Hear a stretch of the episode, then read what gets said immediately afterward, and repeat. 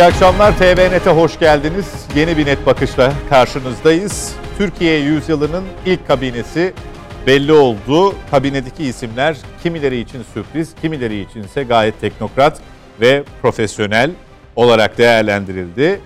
Devir teslimler bile tamamlandı. Hafta sonu ve bugün hatta ve hatta bakanlar ilk toplantılarını da gerçekleştirdi. Cumhuriyet Halk Partisi cephesinde de tırnak içinde değişim vardı. Ee, Sayın Kılıçdaroğlu istifa çağrılarına kulakları tıkadı. Yeni MYK'yı belirledi. Yeni MYK aslında koltukta gözü olanların o gözünü biraz daha bekletmesi gerektiği şeklinde yorumlandı. İyi Parti'de de istifa sesleri, çağrıları devam ediyor. HDP cephesinde enteresan gelişmeler var. Hepsini değerlendireceğiz programımız süresi boyunca. Nedim Şener her hafta olduğu gibi bizimle birlikte biraz rahatsız. Geçmiş olsun Sağ diyoruz olun. kendisine. Ali Saydam yine stüdyoda bizimle. Hoş geldiniz Hoş Ali Bey. Efendim. Mustafa Kartoğlu Akşam Gazetesi Genel Yayın Yönetmeni bizimle olacaktı. O Nedim Bey'den biraz daha rahatsız olduğu için e, gelemedi. Rahatsızlığının boyutu Ama biraz Ali Bey de fazla olacak haftaya için. o daha ağır olacak. Evet e, gelemedi. Kendisine acil şifa diliyoruz. Mete Yarar ise uzaktan bağlantıyla bize katılıyor bu akşam. Mete Yarar merhaba. Peki, Merhaba aramızdaki niye? Niye? tek sağlıklı kişi Çünkü olarak. adam e, konusu güvenlik. Kendini güvenliğe almak Hasta için olduğunuzu anladı. uzaktan erişimli. En akıllısı. Dolayısıyla adam tedbir aldı. güvenlik uzmanı yani. Fakat ben her hafta e, Nedim'le yan yana oturup karşıma e, Mete. Mete Yarar'ı almaya alışmışım. Şimdi karşıma Nedim, Nedim'le mi tartışacağız yani? Öyle, evet, da. işte yani aldınız başına belayı. Yanınızdayken rahat yanımdayken espri yapıyordum. Hayır bu bir teklif Şimdi mi meydan okuma mı anlamadım. Hayır yanımdayken bile e, konuşma konusunda e, bayağı hakimdi duruma. Şimdi karşımda büsbütün hiç bana laf bırakmıyor. O yüzden ya ben diyorum niye gözüme bakmıyor falan. Hep böyle başı yerde falan ama rahat rahat olun ben gereken evet, şeyi yapacağım. Mete Yarar'ın içinden ee, bana Allah kolaylık versin dediğini duyar gibiyim. ee... ben söyleyeyim mi? Ee, ben olmayınca iyice e, tek başına buldu orayı. Gördün değil mi? Vallahi ele geçirmiş oldum. evet. Ele geçirmiş oldu orayı. Vallahi stüdyoya hakim yani dedim Bey. Evet. Peki teşekkür ediyoruz efendim tekrar katıldığınız için. Ali Bey ile başlıyorum. Memnunum. Ee, siz nasıl buldunuz kabineyi ve yol haritasını aslında isim bazlı ipuçlarını da yakalamak mümkündü. Eyvallah. Ee, özellikle saca, sacaya diyebileceğimiz ekonomi, savunma, içişleri, dışişleri e, bu anlamda e, isimler, profiller evet. bazlı e, pusulayı da, yol haritasını da bize gösteriyor gibi. Tabii ki devletin âli menfaatleri çerçevesinde e, şu ana kadar izlenen politikalarında dengenin de gözetilerek e, ilerleneceği bir e, süreç bizi bekliyor ama netice itibariyle e, ilk yorumunuzu değerlendirmenizi almak isterim. Estağfurullah. Ee, bir kere geçen haftada e, sohbetini etmiştik. Ben o zaman da naçizane görüşümü e, Sayın Cumhurbaşkanı'nın ifadelerinden yolu çıkarak e, dile getirmiştim. Neydi o? Dört tane hedef koymuştu Sayın Cumhurbaşkanı kabine ile ilgili. Bir tanesi dinamizm, dinamik e, e, bir yapısı olacak dedi. İkincisi dedi ki e, Türkiye e, e, Türkiye ideallerine gönüllü ve onun e, onu içinde hisseden e, Türkiye büyük ve güçlü Türkiye idealine gönlünü şey vermiş. E, hayallerine e, kendisini e, ifade, ver, böyle ifade eden bir kabine olacak dedi. E, üçüncü söylediği e, değişim. Değişim konusunda da e, her zaman olduğu gibi açık ve duyarlı olacak dedi. E, dördüncüsü de e, e, Türkiye yüzyılının e, bir e, parçası olarak kendini görecek dedi. Bu dört e, şeyi de ilkeyi de kabine oluşumunda dile getirmiş olduğunu hissediyorum. Ufak tefek yanıldığım veya beklentimin dışında olduğunu söylemem gereken şeyler var ama bu öyle çok ciddi bir şey değil. Yani e, bakanlık bazlı mı? Bakanlık bazlı yani işte Dışişleri Bakanı değil de efendim şey e, İçişleri Bakanı belki olması gerekir. İşte İbrahim e, Kalın'ın da Dışişleri Bakanı olması tahmin edilebilirdi. Oysa bilmiyorum İbrahim Kalın'ın şeye ataması yapıldı mı? Yapılmadı henüz. Henüz. E, o ismi geçiyor ismi, yani evet. tek ismi geçen zaten. Bir de işte Mehmet Şimşek'le Cevdet Yılmaz'ın nasıl konumlandırılacağıyla ilgili tahminler vardı. Dışa genel olarak bakıldığı zaman bir önceki kurucu kabine diyelim ona yani Cumhurbaşkanlığı hükümet sisteminin ilk kabinesinden farklı olarak e, teknokrat e, sayısının e, yani teknokrat sayısının fazla oluşu böyle çok bir entel dantel bir ifade oluyor. E, biraz daha açacak olursak pra, meselenin pratiğinden gelen tecrübesi sahada edinilmiş, tecrübesini sahada edinmiş ve de meselelerin e, bütün boyutlarını bilen mesela Enerji Bakanı Alp Aslan Bey e, ta Berat Albayrak Bey'in döneminde e, görev almış. Ondan sonra bakan yardımcılığı yapmış. Bir devamlılık unsuru var farkındaysanız orada. E şey İçişleri Bakanı da öyle. Teşkilatın hiç yabancısı değil. Ve de İçişleri Bakanımızla bir önceki Süleyman Bey'le yakın mesai içinde olmuş. E, ulaştırma derseniz işte orada da Adil Bey'in çok yakınında çalışmış olan Abdülkadir Bey yanılmıyorsam şeyin e, Devlet Demir e, pardon Karayolları Karayol. Müdürü. Şimdi böyle bir hem teknokrat hem de devletin sürdürülebilir ve devamlılığı konusunda pozisyon alabilecek e, uzmanlardan oluşan tam kelime bence uzman. Hani habire liyakat, miyakat denip duruyordu ya yani olsa da olmasa da burada liyakat meselesinden kimseye herhalde e, bir e, şey getirilemez. E, bir ön yargı getirilemez. Bir yani. malzeme çıkmaz. Çıkmaz yani. Uğra çok uğraşmışlar ben izliyorum. Ee, Biraz da e, eğlenmek için izliyorum yani 2-3 tane bu e, şey kanallarını Nedim'in deyimiyle. Ne diyorsun sen onlara? Fondaj. Fondaj mı besle? Besleme diyor Nedim. O kanallar mesela ilgi, ilginç e, pozisyon almaya çalışıyorlar ama olmuyor. Yani burada yani Mehmet Şimşek'le ilgili ne diyeceksin? Cevdet Yılmaz'la ilgili ne diyecek? Diyecek laf yok. E şey hakeza öyle Tarım Bakanı. Yani he- hemen hemen bütün bakanlarda e, bütün bakanlarda böyle bir devamlılık ve saha tecrübesinin çok yoğun olduğunu görüyoruz. E, bundan sonra biz burada TV e, net olarak buradan TV net diyenleri zinhar eleştiriyorum. E, TV net e, ailesi olarak bize düşen görev bundan sonra hepsi şey dediler biliyorsunuz devralırken. Hepsi aynı cümleyi kurdular aşağı yukarı. Dediler ki e, daha çok çalışacağız. Daha çok çalışacağız. Bence daha iyi çalışmaları lazım. Bence de biz T- T- TVNet ailesi olarak ne kadar iyi çalıştıklarını buradan bakmamız lazım. A- Burada da tek kriterimiz Sayın Cumhurbaşkanı'nın e, verdiği hedefler, ortaya koyduğu vaatler. Peki. Müsaade buyursanız şimdilik bu kadar arz etmiş olayım. Estağfurullah. Teşekkür ediyorum. Ee, Nedim Bey 3-4 sayfalık A4 e, istetmiş kendine. Evet. E, dolayısıyla Ama böyle bir teşekkür ediyoruz Ali Bey katıldığınız için. Evet hayır yani Evet. bir adil olmayan bir durum söz konusu yalnız. Yani bu e, şiddetle kınıyorum yani. Benim elimde hiçbir şey yok. Onun elinde kitapla gelmiş buraya. Kitap Tel- yok işte yani. Talep ederseniz size de, Size e, bir arz çıktı- ederiz. çıktı- arz şey ederiz yaparız. efendim. Şimdi e, şöyle sormak istiyorum. E, senin de değerlendirmeni isteyeceğim ama biz Cumhurbaşkanlığı sistemini de ara ara çok tartıştık. Bu e, bazen e, işte e, meclisteki temsil vesaire noktasında oldu. Bazen de e, seçim kanunuyla ilgili işte yüzde 50 oranla ilgili vesaire. Bu tartışmayı bu kabineyle ya da 2028 seçimine kadar yine yapmayı öngörüyor musun? Yapılır mı? Yapılabilir mi? Burada bir değişiklik, bir revize daha doğrusu. Beklentin var mı? Ee, ondan sonra bu isimlerle ikisini birleştirip değerlendirmeni isteyeceğim. Şimdi tabii e, yani ilk 2018'de ilk Cumhurbaşkanı seçildikten sonra fiiliyata başladı, icraata başladı başkanlık sistemi. E, ve hani herkes yadırgadı. E, iş geldi sonunda e, işte revize edileceğini, eksikleri tamam doğrudur. E, bir sistem e, çalışmaya başladığında eksikler zaman içinde giderilir. E, ama daha sonra siyaseten de tartışılmaya başlandı.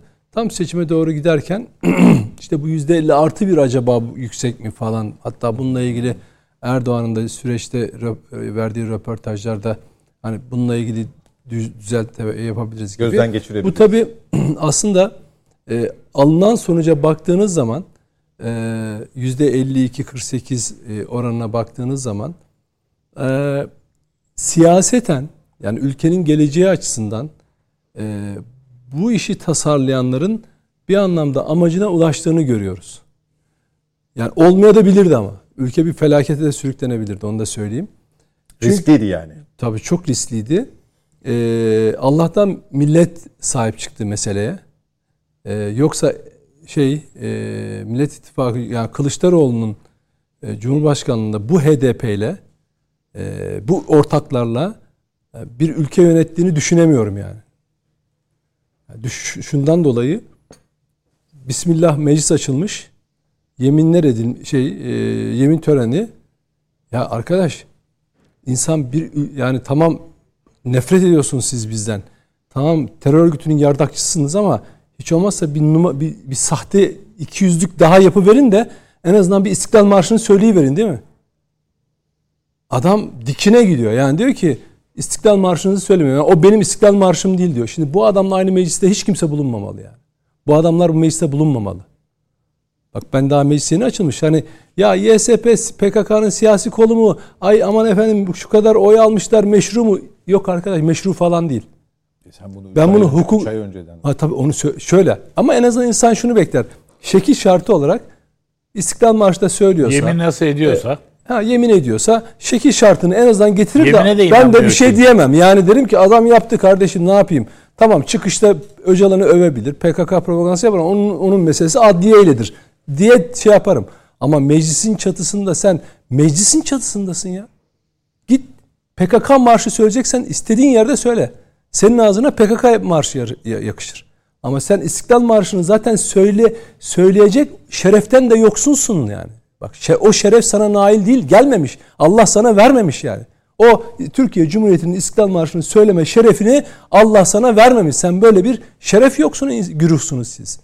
Şimdi düşünün ki Kılıçdaroğlu bunlarla demokrasi getirecekti bu ülkeye tamam mı? Allah o yüzden korumuş diyorum. Ya insan sadece mesela Hüdapar'la ilgili neler söylüyorlardı? Yok yemini okumayacak, yok eksiltecek, yok kravat takmayacak, yok bilmem ne yapacaktı. Adamlar her şeyi yaptılar. Ama işbirliği yaptığı PKK'nın siyasi kolu İstiklal Marşı okumadığı için o besleme medyadan tek bir eleştiri duydunuz mu? Dediler mi? Ya Sayın Kılıçdaroğlu demokrasiyi ilerletecektiniz. Güçlendirilmiş parlamenter sistem, insan haklarıydı falan. bunlarla mı? Bunlarla mı? Ya bunlarla mı yapacaktınız? Allah korun diyen bir Allah'ın kulu yok biliyor musunuz? Bak bir Allah'ın kulu yok. O yüzden öyle E, birlikte uzlaşma. bile ayağa da kalkmadılar ya. Devlet başkanı geliyor ya kardeşim. Zaten mesela Erdoğan gelmiyor. bugün devlet bugün, başkanı geliyor. Tabii bugün Kılıçdaroğlu Sözcü TV'de e, konuşmuş. Efendim bir genel başkan, bir parti genel başkanı gelince ayağa mı kalkılırmış diye de bunu cevaplamış. Bak hadsizlik bu biliyor musun? Ya PKK'nın siyasi kolunun genel başkanı geldiği zaman Hazrol'a geçiyorsun. Hazrol'a geçiyorsun.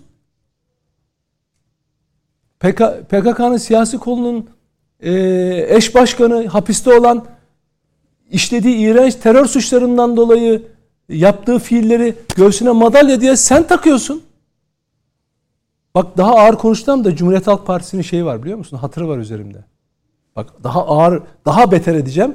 Daha beter konuşacağım ama insan böyle hani öfkeleniyor biliyor musunuz? Ya diyorsun ki kardeşim yaptığım bir saçmalık bari üstüne sıvama bari. Bari üstüne sıvama. De ki benim protesto anlayışım bu kardeşim yapıyorum de. Genel başkanmış. Altı genel başkanı gördün mü? Babanın oğlunu görmüş gibi birbirinize gözlerinin ışıltıyla bakıyorsunuz. Mithat Sancar'ı gördün mü? Sanki 40 yıllık hasret gideri gibi bakıyorsunuz Pervin Buldan'a. Öyle sarılıyorsunuz. Kapılarda karşılıyor. Ha, genel başkan değil mi onlar? Niye karşılıyorsun? Başka bir genel başkanı gördüğün zaman kalkıyorsun. Adam gelmiş kürsüye. Sizin huzurunuzda milletvekilisiniz, insansınız ya bak. Huzurunuzda yemin ediyor. İşte milletin huzurunda Meclis tarih. başkanı da baştan anons ediyor. Tabii tabii. Kalkışıl, kalkılacaktı, Ya selamlanacaktı. elin yani. elin Venezuela'dan Maduro geliyor. Adam sosyalist. Hristiyan inancı var mı yok mu onu da bilmiyoruz. Eyvallah. Elini Ama dua adam ediyor. dua ediyor ya. Ya saygı gö sadece saygı, şekli bir saygı gösteriyor. Ne olduğunu da bilmiyor. Kulaklığından dinliyor sadece. Sen bundan yoksunsun kardeşim. Bana o yüzden kimse Kılıçdaroğlu'nun hani ben sinsi dediğim zaman kızıyorlar. Ama sinsilik bu işte. De ki kardeşim ben tanımıyorum onu ya. Ben Cumhurbaşkanı olarak tanımıyorum. Ben bu seçimi de o zaman git savcılığa. Git YSK'ya başvur. Tanımıyorum ben bu seçimi de. Çık bütün teşkilatlarına sokağa. Ayaklan kardeşim o zaman. Diyeyim ki sana mertsin ya bravo diyeyim. Böyle sinsi sinsi ayağa kalkma. Orada iki tane de palavradan bir gerekçe uydur. Nefret iklimini körükle. Aynı de- değişen bir şey yok. Ben bunu söylüyorum. Ondan sonra da kutuplaştırıyorlardı. Böyle bak bu şey gibi bizim e, şeyde Büyükçekmece'de ben bir top futbol kulübünde amatör oynuyordum. Bir şey vardı ama böyle P ile anılan bir topçu vardı. Ben çok fırlama yani böyle. Rakip takımdaki oyuncuyu öyle bir düşürürdü ki ondan sonra sonra onu yerden kaldırırdı ve boynuna sarılırdı. Hani şefkat gösterir gibi ama ana avrat küfrederdi ona o anda. Ne? Adam da çıldırarak böyle şey yapardı. Kendini böyle parçalardı. Ve adama saldırırdı. Ve kırmızı kart gördürürdü ona. Bak hem faal yapardı hem de ona kırmızı kart gö- gö- gö- gö- göstermesine sebep olurdu. Çünkü hani ya hadi gel ya elini kaldırdın ya bir de boynuna sarılıyorsun ya kusura bakma falan dediğini düşünüyorsun değil mi? Hayır anasına avradına küfür ederdi. Duyardık onu. Adı da o yüzden şeye çıkmıştı. P'ye çıkmıştı. Ondan sonra ve herif çıldırırdı ve kırmızı kart- bir de ona kırmızı kart gördüm. Şimdi bu sinsilik işte tamam mı? Ben bunu söylüyorum. Diyorum ki kardeşim tanımıyorum de ya mert ol ya. Tanımıyorum ben bu seçimi. Hile yaptılar bir şey de falan de. Ama sen kalkıyorsun. Orada efendim şey e, elin sosyalisti bile senin de- değerlerine saygı gösteriyor, inancına saygı gösteriyor. Sen gelmiş Cumhurbaşkanı e, ne yapıyor? Oturarak bir şey mi yapıyor? Yani bir huzurda, meclisin huzurunda, hepinizin huzurunda ayakta değil mi? Şey yapıyor. Medeniyet sadece bir medeniyet. Öteki ne yapıyor? İyi Parti'de, CHP'de, HDP'de işbirliği ortada. Kas, şeye giderken nasıl bir yol izleyecekleri belli. İyi Parti'de mi kalkmadı? tabii tabii İyi biliyorum Parti de ben. kalkmamış. Kalkmadı. Onlar tabii deva gelecek kalkmış mesela. Onlar da farklı. Ee, öbür taraftan sadece bir İstiklal Marşı okuyacaksın. Bari dudağını oynat değil mi ya? Dudağını oynat. Yok. Şimdi bunlarla demokrasi konuşacaksın. Bunlarla şey konuşacaksın. Onların Ee, kendi hukuk- içlerindeki kısmı tartışırken Tabii. bunu daha ziyade bağımsızlık konuşacağız ama ya. Bir bağla istersen kabineyle sonra Mete Yarar'a döneceğim. Şimdi yani e, kabinenin geneli ne diyorsunuz? Evet evet. Şimdi ya bir uygulamalarına daha sonra herhalde konuşacağız. Şimdi kabinenin geneli ben valla e, şey olarak e, bir kere çok uzman insanların gelmesi ve bir de tabii ben olaya herkes bir şekilde bakıyor ama ben e, Fethullahçı terör örgütüyle mücadele konusunda çok güçlü bir irade görüyorum. Yani şeyde yani Yusuf Tekin mesela Milli Eğitim Bakanı. Daha 17-25 Aralık süreçlerinde sonraki süreçte müsteşarken çok en etkili FETÖ'cülerin en nefret ettiği adamlardan biri. Yani FETÖ'cülerin en nefret ettiği adamlar şu anda şeyde kabinede. O yüzden ben biraz müsteriyim. Mesela bugün e, Milli Savunma Bakanı Yaşar Güler çok güzel bir şey yaptı. Konuşmasında 5-6 dakikalık bir konuşma. Terörle mücadele, kesintisiz mücadele falan derken Fethullahçı terör örgütüyle, FETÖ'yle e, e, etkili ve Etkili. kararlı mücadele vurgusu. Bak PKK'yı bile söylemedi ama FETÖ'yü söyledi. Niye? Çünkü daha 17-25 Aralık, şey pardon 15 Temmuz'dan sonra Temizlik. o bitmedi. ihanet sürecinden sonra karargah nezdinde en etkili mücadeleyi veren ve en kararlı mücadeleyi veren bu konuda en aktif olan isimlerden birisidir. Yani birçok askeri sayabiliriz ama komuta düzeyinde çok etkili şey vardır, tutumu vardır. Ondan sonra hakeza eee, o gecenin hedef alınan kişilerinden birisi de Hakan Fidan mesela. Şimdi yani artık bundan sonra mesela Blinken'ın işi zor. Diyecek ki mesela e, biz size yedi defa şey FETÖ elebaşını istedik. Ama e, Sayın e, Fidan e, elimizde yeterince delil yok. Diyecek ki delil benim. O gecenin delili benim. Hadi bakalım Blinken şimdi e, FETÖ elebaşını savunsun ne kadar savunabilecek. Bak çok açık. Şey simge isimler simge isimler çok yerli yerinde. Diğer teknik bayındırlıktı, tarımdı falan onlar ayrı uzmanlık alanları ve güzel olan devir teslim te- te- devir teslimini e, dinlerken Bu Bakanlığın içindeki demode kaldı bu bayındırlık bakanlığı diye bir bakanlığımız yok biliyorsun Nedimciğim. Ha, Ulaştırma, Ulaştırma Ulaştırma altyapı canım. pardon. Tamam, İşte eski yaşımız da çıktı ortaya üstad. Doğru söylüyorsunuz. Ee, hep bakanlığın içinden yardımcılar falan seçilmiş. İşi. Mesela e, e, Ulaştırma Bakanı'nın e, yardımcısı Karadenizli. Tamam mı? Adam bir anlatmaya başladı. Ta neredeyse bakanlığın kuruluşundan adamları tanıyor. Yani o kadar köklü bir geçmişi var ki. Tabii, tabii. Ama öyle bir anlatıyor ki. Ondan sonra ta eski bakanları, arada geçici bakanlık yapanların isimlerini tek tek sayarak falan. Ya diyorsun tamam bu iş e, şey yapar, e, yürür ve bu konu hani artık şey bakanlar kurulu o dediğiniz bahsettiğiniz anlamda liyakat bağlamında şeye aykırı, e, tartışmaya kapalı. Asıl önemlisi Mehmet Şimşek. Şimdi ilginç olan Mehmet Şimşek'le ilgili e, bir bir şey var. Sizin dediğiniz bağlamda bir tartışma açmak istiyorlar. Aa efendim reel ekonominin gerçeklerine dönme falan filan diye. Şimdi şunu öngör Ortodoks şöyle ha ortodoks politikalara geri dönecek falan. Zannediliyor ki faizleri işte Erdoğan faizi düşürüp enflasyonu daha da ileri gidiyor. Amerika'ya yakınlaşma. Ha, o işte Londra piyasası falan filan. Şimdi şunu şunu anlamıyorlar. Ya okuduğumdan anlıyorum. Kimse bana özel bir bir bilgi vermedi. Ben okuduklarımdan ve gö- kalple dinlediğim zaman şunu görüyorum. Türkiye'nin şu anda izlediği ekonomi politikası eleştirilebilir, eksikleri giderilebilir. Belki Şimşek bunları tamamlayacaktır. İşte orta vadeli program, faiz aralık uygulaması gibi ama faiz düşük faiz politikasından vazgeçmesi mümkün değil. Çünkü Türkiye'nin eko- e, güvenlik, savunma, dış politikası ekonomi politikasıyla çok entegre. Yani burada ekonomide siz faizi tekrar ben çıkartayım, pi- piyasanın istediği rakamlara getireyim dediğiniz zaman siz artık Suriye'de operasyon yapamazsınız. Neden?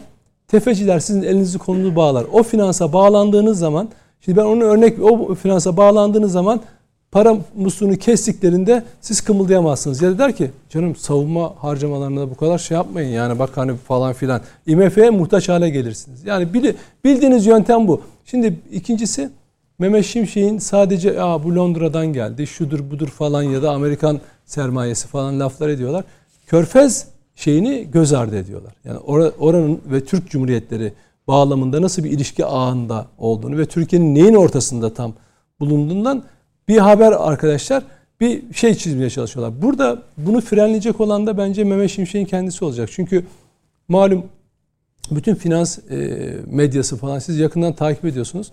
Onun ismi üzerinden bir spekülasyon yapılıyor. Yani şöyle hatta bunu kâra çevirmek. Borsada borsadaki endeks yükselişi, dövizin düşüşü veya çıkışı falan gibi konularda bunu spekülatif bir isim haline getiriyor. Yarın mesela Merkez Bankası faizi indirmediğinde, özür dilerim çıkarmadığında onların beklediği gibi aa bir dakika Mehmet Şimşek bu konuda rahatsız. Mehmet Şimşek bilmem ne deyip biz Kemal Derviş sıkıntılarına düşebiliriz. Şöyle hatırlayacaksınız o tarihlerde de Aa şu yasanın çıkmasını istiyor. Hatta şu güne kadar çıkmasını istiyor. Çıkmazsa para, kredi gelmeyecekti. Hatırlıyor musunuz o tarihlerde? Bizim döviz böyle aşağı yukarı sallanırdı. tabii. Şimdi ona düşmemesi gerekiyor. Türkiye'nin Bunu bugün ek- izlediği efendim Yo, yo, Ha, Türkiye'nin izlediği politika bakın şuradan örnek vereceğim. Bu yani konu, ileriki e, süreçte Erdoğan'ın şey konuşmasında Cumhurbaşkanlığı ile külliyede yaptığı konuşma zaten nasıl bir sistem önerdiğini ekseninde dış politika ve güvenlik olduğunu, terörle mücadele, güvenliğimiz arasında terörle mücadele olduğunu ama bölgesel bütün bütün menfaatleri kollayan bir yapı önerdiğini, bunun içinde de ekonominin bir parça olduğunu ve e, Mehmet Şimşek'in de bunu frenleyecek bir marka değeri olarak Batı piyasalarına da iyi görünen bir isim. Ama Türkiye'ye para mı getirmek istiyorsun? Mehmet Şimşek'in ismini çok mu seviyorsun? Ama Türkiye'nin şartlarıyla getireceksin. Kazancını ona Bu- göre bu bu, hesap bu edeceksin. ortodoks ve e, rasyonel politikada faizin bu şekilde kalacağına inanıyor musun? ben düşük faizin kalacağını inanıyorum. Olmazsa olmaz. Yani Ben şöyle Çok arz kısa edeyim. Mete çok Mete Yarar'ın süresinden aldık. Evet. Tamam bitti. Bir cüm- Madem bana başını dönme o zaman. Niye dönüyorsun bana? Sayın Başkan. Şöyle Ya arz edeyim. sen var ya. Bana dönüyor Mete. Şimdi Şimdi ben bir, bir şey söyleyeyim. Bir tane e, şey atayım sana. e, Şey söyleyeyim. E, Kafanızda bulunsun. 2021 yılının Kasım ayındaki Milli Güvenlik Kurulu kararlarının arasında tam bu bahsettiğimiz konu vardır. Türkiye'nin sıcak para politikasından çıkıp üretim, ihracat ağırlıklı ve döviz atakları yoluyla Türkiye'nin sınanmasına karşı gerekli tedbirler alınmıştır diyor. Biz bunu Kasım 2021 niye söylüyorum? Hemen öncesinde Rahip Brunson meselesinden dolayı döviz atağı yememizden kaynaklanıyor. O tarihte Trump bize neyi gösterdi? Açıkça yazarak biz bunu Ama biliyorduk. Ondan sonra da defalarca yedik. Hayır hayır. O kendimiz kendi yaptığımız hatadan. O e, şeyin faizi bir anda aşağı indirip e, onun oradan Yani çıkacak 20'li rakamları da o bak yine aynı. dinle işte onu söylüyorum bak. O o bak şimdi o Metin- onun onun nedeni şuydu. Sen faizi indirmeye başladığında oradan çıkacak paraya gidecek bir adres bulamadığında o zaman dövizi fırlatıyorsun. Onun yerine kur garantili mevduat 6 ay sonra imdada yetişince stabilite kazandı. Eğer onu o tarihte konuştuk ya burada daha önce. Eğer onu o tarihte eş anlı yapsaydın dolar bir anda 13 lira, 15 lira, Burada 18 lira çıkmazdı speküle yani. etmeye hiç gerek yok. Tabii. Mehmet Şimşek görev de- e, devir teslim töreninde çok net pozisyonunu ifade etti. Ne dedi? Bir bakın onu. Keşke arkadaşlar bulsa da bize gösterseler. Bütün soruları yanıtlıyor orada. Sayın Cumhurbaşkanı'nın adını dört defa mı, üç defa mı ne andı ve onun liderliğinde ve onun gösterdiği yolda ilerleyeceğiz dedi. O zaman yani o zaman ne yapacağını da aşağı yukarı bir, bir Ali kestirmek Bey bir lazım. şey söyleyeyim. Bakın dünyada biz de hepimiz eğitim Birazdan alırken söyle onu çok Mete'ye gideyim artık. Ben bak şunu da söyleyeyim. Biz eğitim, Aa, e, biz bu finans, ekonomi daha muhabirliği yaparken her iktisatçıdan, Mete, bürokratlardan Mete'ye hep çok şu. ayıp oluyor. Faiz, sebep, enflasyon, sonuç. Tamam bunu ve şunu öğrendik. Faizleri aşağı indirirsen dolayısıyla enflasyonu da indirirsin. Şimdi peki Amerika'da, Avrupa'da, ülkelerde faiz çıkartıldığı halde enflasyon da çıkıyor. Ve yeni bir kelime buldular. Aç gözlük enflasyonu diye. Şirketler ve şahıslar. Aç gözlük enflasyonu diye fiyatlara yükleniyorlar firmalar falan ve bu enflasyonu körüklüyor. Yani hiçbir ekonomik veriyle açıklanamıyor. Maliyetlerle, işte enerji fiyatlarıyla, işçilik fiyatlarıyla açıklanamayan bir enflasyon var. E bizde de Çünkü onun mesela bir ürünün fiyatı işte 70 liraya üretiliyor, 100 liraya satılıyor. Ama 150 liraya piyasada 200 lira tamam mı? Şimdi bizde de oluyor ya. Buna ne diyorlar insanlar?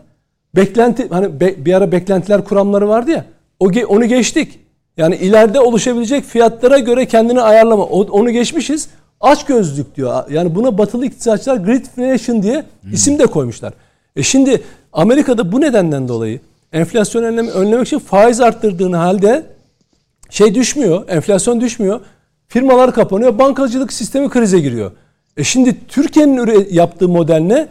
Enfla, faizi düşürüyorsun, üretimi arttırıyorsun, üretimi arttırıyorsun ve bugün kimse işsiz kalmıyor ve biz bugün Peki. asgari ücrete zam üstüne zam yapabiliyoruz değil mi? Bak şimdi farklı bir model uyguluyor. Şimdi gerçekten söylüyorum bakın bizim hepimizin yanıldığı nokta o.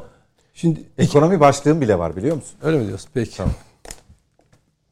Mete Bey konuşasınız, ben bir şey kon- konuşasınız kaldıysa size de bir soru yöneltmek Şöyle istiyorum. söyleyeyim. Hayır Nedim sonuna kadar konuşsun. Sonra kalanlarda biz konuşuruz diyorum. Onu da istemiyor ki.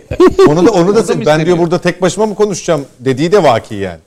Şöyle Ha, o yüzden. e, tamam. peki. dışarıda e, en çok takip edilen dünya basınında da benim gördüğüm Nedim Şener'in de gözüne ilişmiştir. Mesela Forbes'un başlıkları ilginçti. E, Hakan Fidan'la ilgili.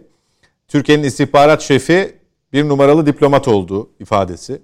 Hakan Fidan diplomatik, siyasi ve askeri deneyimin birleşimi.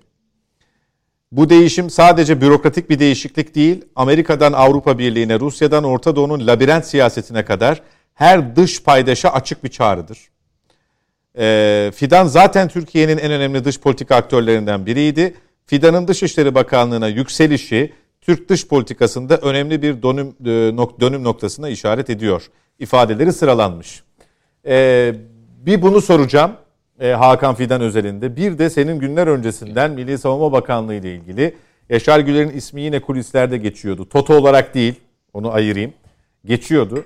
Ama bir geleneğe dönüşmesi yani Genelkurmay Başkanlarının bu sistemde Milli Savunma Bakanı olması ile ilgili bir geleneğe dönüşmesi ile ilgili bir takım e, ne diyelim şerhler düşülüyordu. Ya olur mu öyle istifa mı edecek işte yeni Genelkurmay Başkanı falan. Sen bunun açıklamasını CNN'de zannediyorum ayrıntılı olarak iki gün öncesinde yapmıştın. Ee, gerçekleştirdikten sonra eylem eyleme dönüştükten sonraki ilk yayınında bu. Dolayısıyla bu mütalayı da biraz genişleterek anlatmanı isteyeceğim izleyicilerimize. Şöyle söyleyeyim. E, açıkçası bir tek e, anlattığım hem mantalite olarak anlattığım hem de isim olarak bir kişi de yanıldım. O da şey e, Çevre ve Şehircilik Bakanı e, Haseki. Onun dışında e, açıkçası teknik olarak ve isim olarak e, bakanlar üzerinde yanıldığım kimse olmadı.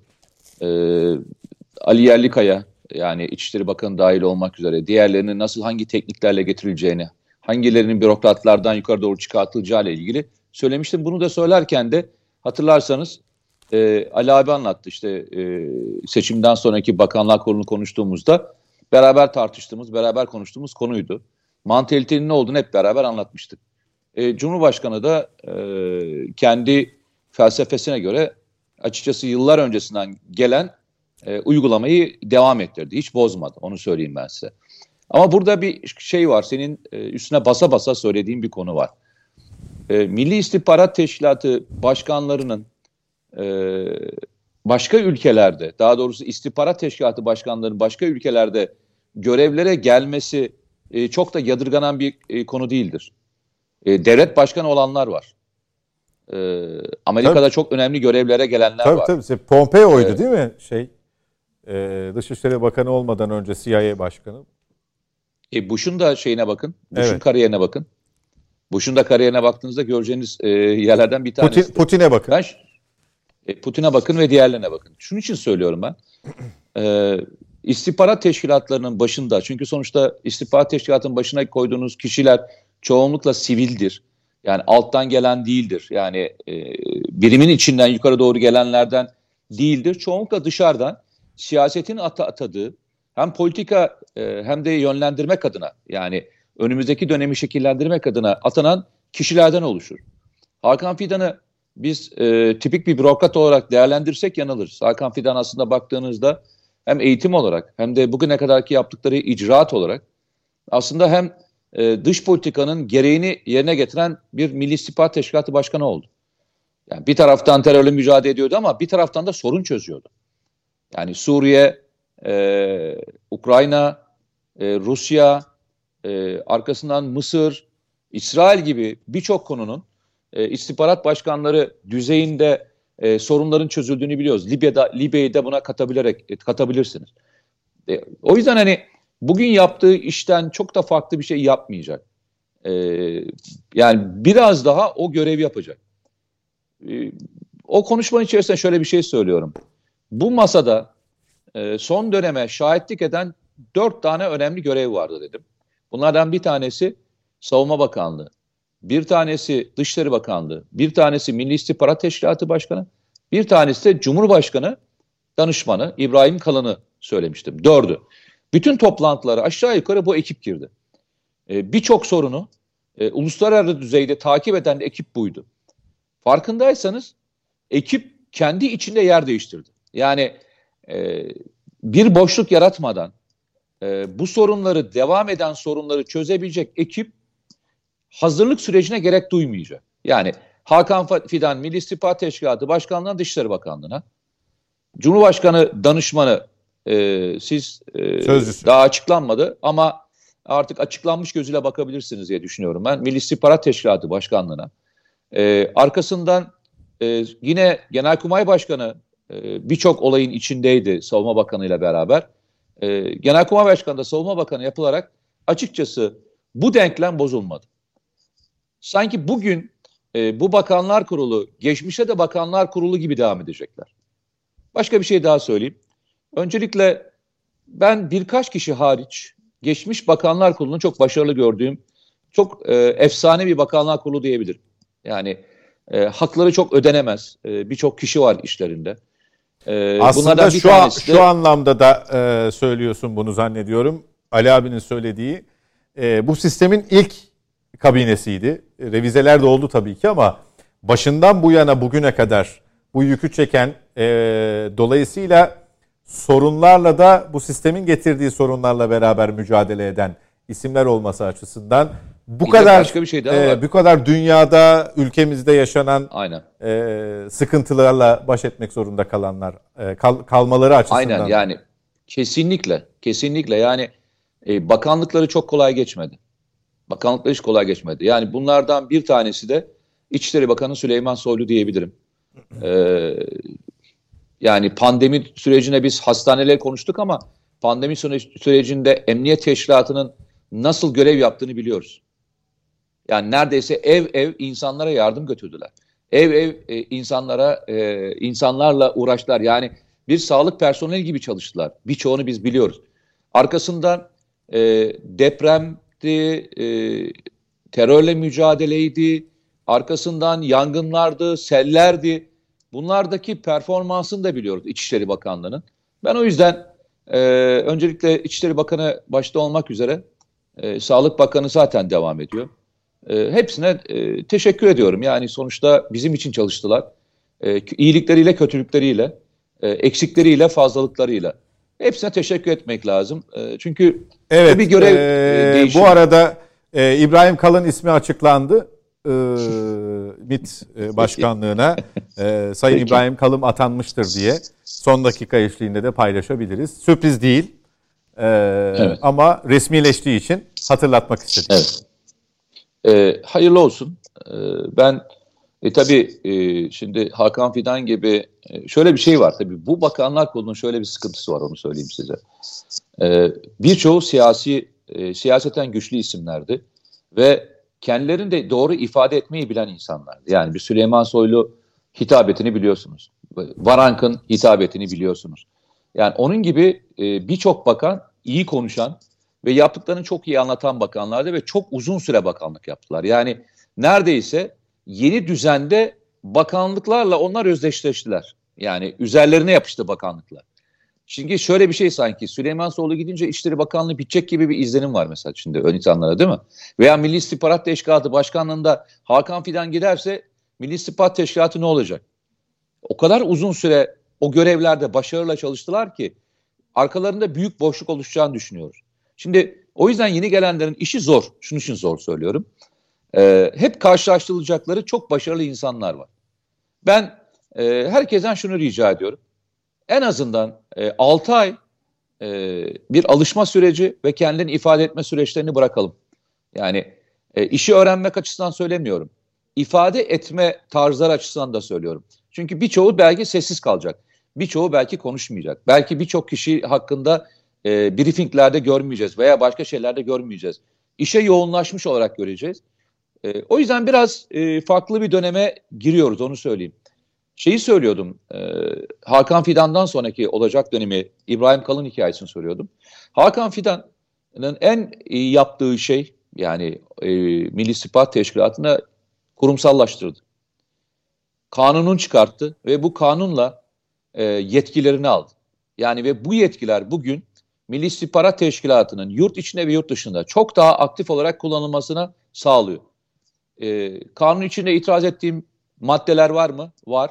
Ama geneline baktığınızda o çıkan kanun e, bugün birçok operasyonun da önünü açtı. Kurumsal bir dönüşüm yaptı. Hem teknik olarak hem insan e, kaynağı olarak hem de yapısal değişiklikler yaptı. O yüzden İbrahim Kalın geldiğinde oturmuş bir personelle çalışacak. Yani yetişmiş, Sistemle aslında. saha tecrübesi olan, sistemi bilen, e, oturmuş bir petro, e, personelle çalışacak. Zaten çoğunluğu geçmişten beri alttan gelen e, ekip yani zaten bu tür e, teşkilatlarda birkaç kişi dışarıdan getirilir. Onun dışındaki tamamı teşkilatın içine yetişmiş insanlardır. O yüzden zorlanacaklarını düşünmüyorum ama e, önümüzdeki dönemin karakteristik olarak e, nelerle karşılaşacaklar, karşılaşabileceğimizin de işaretini veriyor aslında. Bakın önümüzdeki dönem e, dünyada savaş risklerinin arttığı, e, diplomatik anlamda daha sert yöntemlerin kullanıldığı, istihbarat savaşlarının arttığı, darbe girişimlerinin yaşandığı, dar, darbe girişimlerinin yaşanacağı e, çok sert bir döneme giriyoruz. Çünkü bunu ister Birinci Dünya Savaşı öncesine ister İkinci Dünya Savaşı öncesine benzetin. Dünyada ittifak oluşturmak için e, düzen oluşturulmaya çalışan bir döneme giriyoruz. Bu dönemde e, Yaşar Paşa gibi, e, İbrahim e, Kalın gibi, e, Hakan Fidan gibi, e, işte Ali Yarlıkaya gibi güvenlik bürokrasisinin bu kadar tecrübeli bir ekipten oluşmuş olması bence çok önemli. Yaşar Paşa'yı çok uzun zamandan beri tanıyorum. İkinci başkanlığı döneminden beri tanıyorum. Demin e, sevgili Nedim onun terörle mücadele, pardon, FETÖ'yle mücadele konusundaki başarılarını anlattı. Ama e, Yaşar Paşa'nın en önemli özelliği nedir biliyor musunuz? O da Hakan Fidan gibi kurumsal dönüştürmeyi, yani Türkiye'nin asimetrik savaşa doğru dönüşümünün mimarıdır ve akıl babasıdır. Bugünkü komando birliklerinin yapısının arttırılması, özel kuvvet sayısının arttırılması, teknik olarak imkanların arttırılması konusunda çok sorumluluk alan ve buna çok emek harcayan bir insandır. O yüzden böyle bir ekibin, e, senle zaman zaman konuşuyorduk Serhat, ben hani görüşlerimi bildiriyordum, insanlar hakkında görüşlerimi bildiriyordum. O yüzden çok önemli biliyorum. Ali Yerlikaya'yı e, 2016'dan beri tanıyorum. Hattında hakkında yazı yazdığım birkaç kişi var.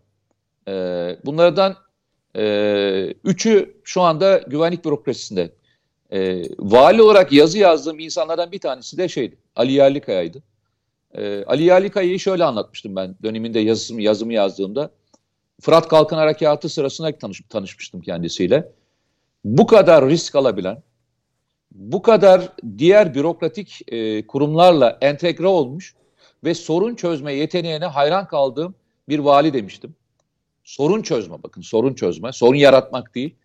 E, o nedenle e, çok kıvrak zekalı ve sorun çözme yeteneğine sahip olan bir İçişleri Bakanımız oldu. Aynı Süleyman Soylu gibi. İnşallah e, Peki. Türkiye bu zor dönemi bu ekiple güzel bir şekilde atlatır. Vatana millete hayırlı olsun hepsi için öyle söyleyeyim. Evet tam burada bırakıp virgül koyuyoruz. Kaldığımız yerden devam edeceğiz. Reklam vakti sonrasında buradayız efendim. Bizden ayrılmayın. Yeniden birlikteyiz. Mete Yarar, Ali Saydan ve Nedim Şener'le Net Bakış'a devam ediyoruz. İkinci etaba başlıyoruz. Ali Bey e, aslında tam da Mete Yarar'ın bıraktığı yerden e, Nedim'in de harmanladığı ekonomiyi başlı başına konuşacağız bir 10-15 dakika sonra ama dış politika ile ilgili durum e, hem çevremiz hem e, bizden çokça uzakta olup bizi çokça yakından ilgilendiren mevzularda ekonomi başta olmak üzere karmaşık bir e, dünya düzeniyle karşı karşıyayız. Bu anlamda Fidan'ın dış politikadaki önceliği e, önemli. E, bir yandan da tabii MIT'te edindiği tecrübeleri orada kullanacak olması, az önce Forbes'dan verdiğim başlıklar ışığında da bunu artık net bir şekilde söyleyebilmek mümkün. Ee, yarını için, dış politikanın yarını için önemli bir işaret aslında. Ee, bu işaretin e, devletin temel kazanımları, bugüne kadarki kazanımları ve olası kazanımları noktasında ne yapılacağına yönelik bir yol haritası. Dış politikayı bu anlamda nasıl görüyorsunuz? İsimler açıklanmadan daha anılmaya başlandığında kulislerde Türkiye yönünü işte direkt batıya çevirecek. Yine NATO politikalarıyla birlikte hareket edecek gibi söylentiler de beraberinde gelmişti. Katılıyor musunuz buna? Tabii ki katılmıyorum. Ben gene tabii ki dönüp e, Sayın Cumhurbaşkanı'nın ifadelerine bakmak durumundayım. Ve de şeyden başlayalım isterseniz. E, Beştepe'deki e, Konuşmadan. konuşmadan başlayalım ve o geceden başlayalım. Sayın Cumhurbaşkanı salona girdikten sonra ne yaptı? En ön sıradaki dünyanın dört bir tarafından Devlet başkanları, devlet başkanları ve temsilcilerin tek tek ellerini sıktı. Bir. İkincisi kürsüden konuşmasının sonunda bir kez daha hepsine tek tek isimlerini sayarak teşekkür etti. Saydığı isimlere baktığımız zaman kendisinin defaatle dile getirdiği mazlum ülkelerin adlarını gördük orada. Onlar için Halit Refik'in 2007 yılında ifade ettiği ve kaleme aldığı kitabında da kullandığı makalesinde söylediği gibi tek umut Türkiye algısının bir kez daha altını çizdi. Ve de orada e, bu sadece Afrika'nın ve yakın coğrafyamızın mazlum ülkelere değil, mazlum ve masum ülkeleri değil, aynı aynı şekilde Türk Devletleri Teşkilatı'nın da üyelerini gördük. Yani ben hiç e, unutmuyorum. Bu hasbelkader biraz diline hakim olduğumuz için Almanca yayınları takip ediyorum. Bunların içinde de Stern ve Der Spiegel en muhalif olanlarıdır bildiğiniz gibi. Enteresan makaleler yayınlamaya başladılar bunlar. Türkiye'nin bölgesel liderliğini e, şöyle bir kavram kullanıyor. Interregional diyorlar. Interregional. Yani bölgeler arası. Bölgesel değil yani. E, regional power demiyorlar yani. Interregional power diyorlar. E, küresel güç artık demode bir kavram. Interregional kav- e, güç daha çağdaş ve daha gerçekleri anlatan bir kavram. Türkiye ile ilgili böyle bir konumlama yapıyorlar. Şimdi Türkiye dış politikası zaten bu doğrultuda çizilmiş vaziyette. Yani milli bağımsızlıktan falan Türkiye'nin sapması mümkün değil. Yani bakın bakanların pek çoğunun e, konuşmasında devir teslim töreninde özellikle de yanılmıyorsam e, teknoloji, sanayi ve teknoloji bakanının konuşmasında bunun altı kalın kalın çizilmiş vaziyette. Bakanların bireysel tercihi olduğunu zannetmiyorum ben milli bağımsızlık meselesinin. Yani Türkiye'nin dış politikasında burada da tartışırken dile getirdiğimiz bir red ve kabul çizgisi var. Yani Türkiye'nin böyle kökünden reddettiği ve kökünden kabul ettiği ilişkileri yok. İlle de bu dostumuz, ille de bu düşmanımız dediği ilişkileri yok. Hepsiyle çok farklı düzeyde ilişkiler kuruyor. Türkiye baktığınız zaman yakın coğrafyada ve bölgede çok farklı bir pozisyon alıyor. Bu nedenle Türkiye'nin bu hani şeyde hani NATO üyeliği yüzünü başına batıya döndü. İşte NATO'nun değişmez bir e, şeyi olacak. E, NATO ne onu yapacak. Falan böyle bir durumu yok. Yani öyle bir durum olsa e, Stoltenberg geldiği zaman verilen yapılan düzenlenen basın toplantısındaki ben orada Stoltenberg'i kelime kelime dinlemeye çalıştım. Yani orada bu ifade edilirdi. Yok öyle bir ifade. Yani o nedenle bunu iddia edenlerin ya e, Batılıların visual thinking dediği e, kavramla temenni ve hüsnü kuruntu şeklinde bunu dile getirdiğini düşünüyorum.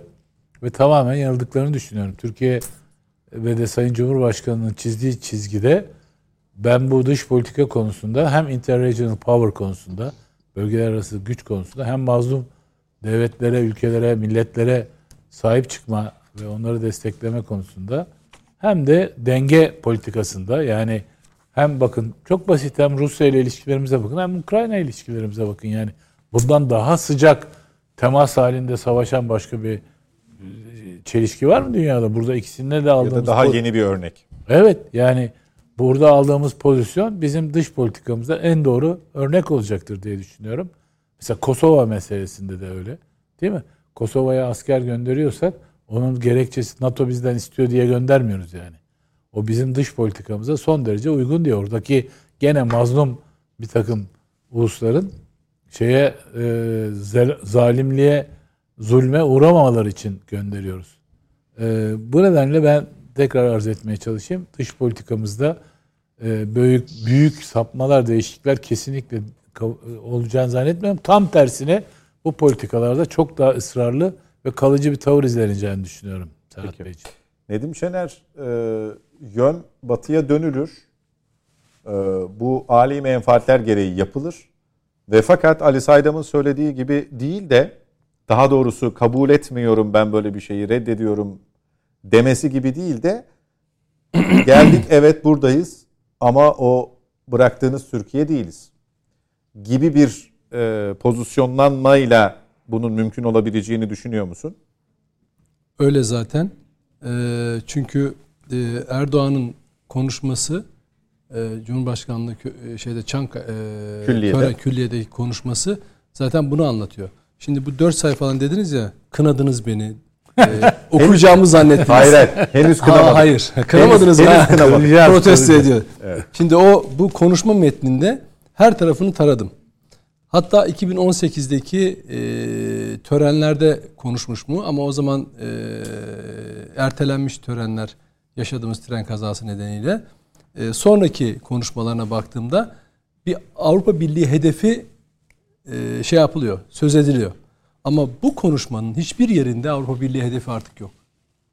Çünkü artık onların e, Türkiye'nin düşmanı olduğunu yazmıyorlar ama ben bunu görüyorum.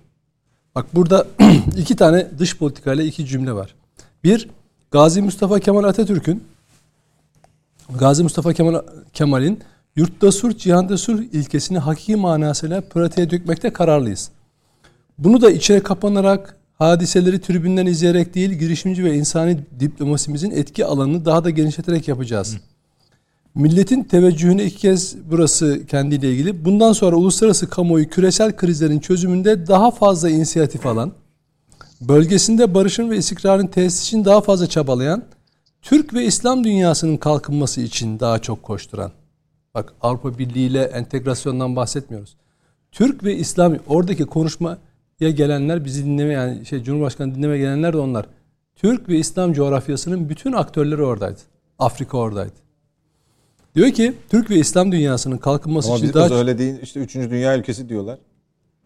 Eleştirenler. O e, gelişmekte şey, olan ülke diyorlar. Şey nicelik niceliklerin önemi yok. Niteliğe bakacaksınız. Hayır hayır. Külli, külliyedeki şöyle, törene gele gele bunlar gelmiş. Bizim diyorlar. zaten şöyle.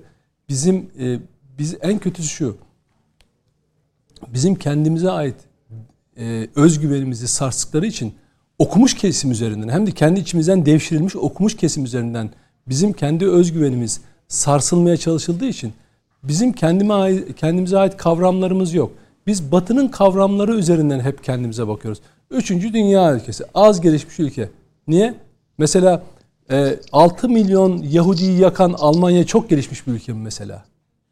Ha? E, e, işte 10 bütün, milyon Afrikalıyı öldürmüş olan mesela Fransa. işte Cezayir'de Fransa. Cezayir'de tecavüzler, kelle kesmeler yapan Fransa mesela çok gelişmiş ülke. Mesela insanlık suçu işlememiş bir Türkiye olarak ben az gelişmiş bir ülkeyim. Öyle mi?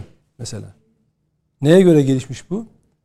Bir, bir sen bir para birimin euro bende 20 lira yapıyor. Neye göre yapıyor? İkinci Dünya Savaşı sonrası oluşturduğun para sistemine göre yapıyor. Var mı bunun bir karşılığı aslında? Real ekonomide nedir bunun karşılığı?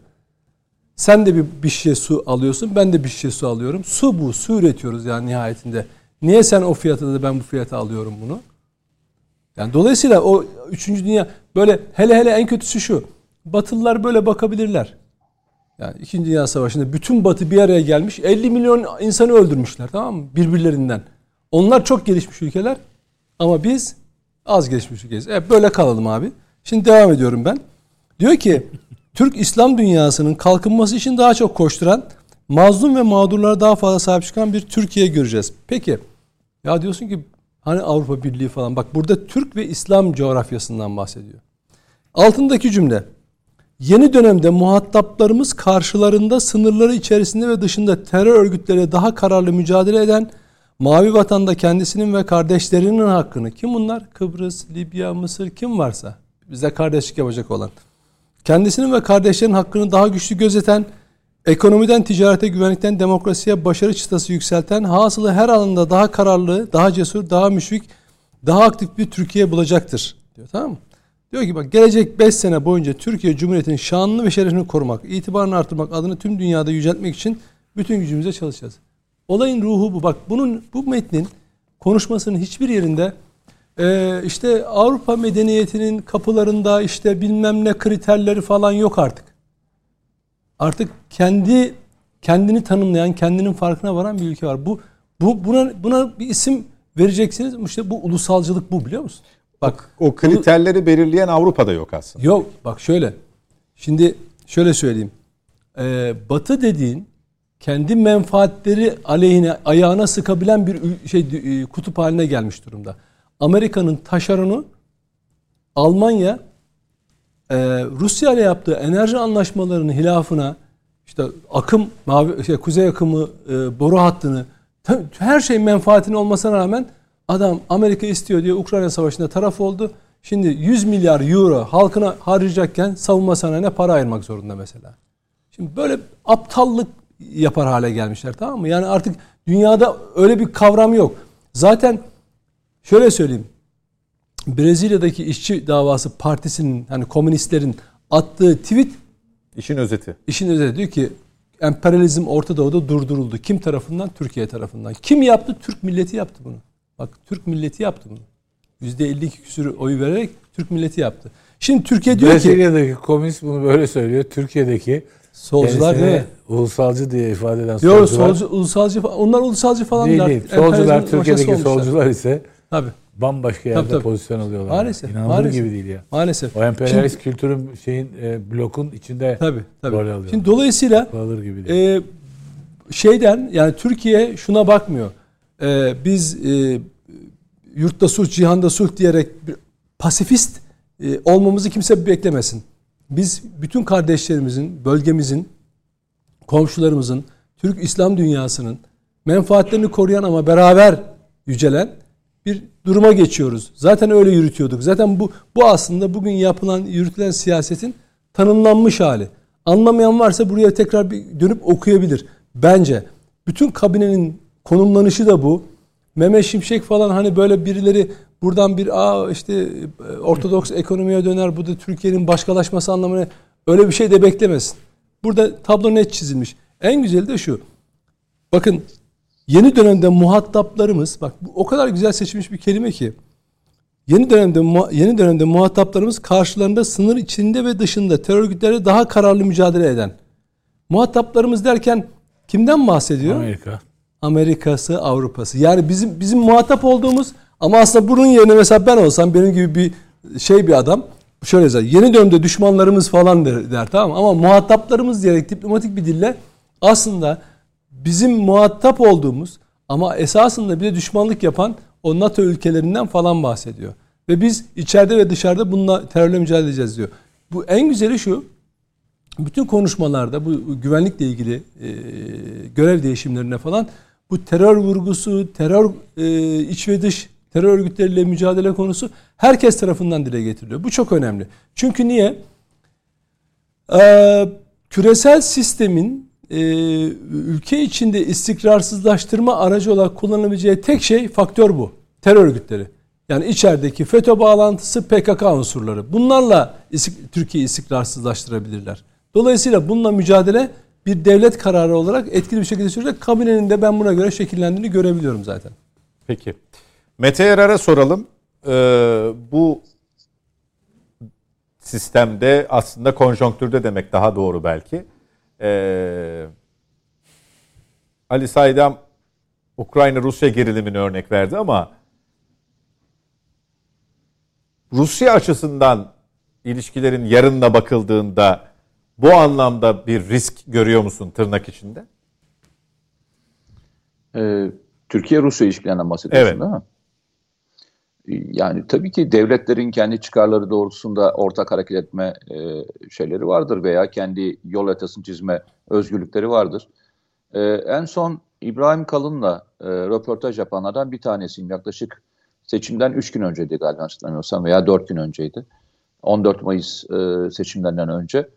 E, orada e, bir şey söyledi. Çok ilginç bir. Aslında bildiğimizin ötesinde e, yanlış bildiğimiz bir şey söyledi.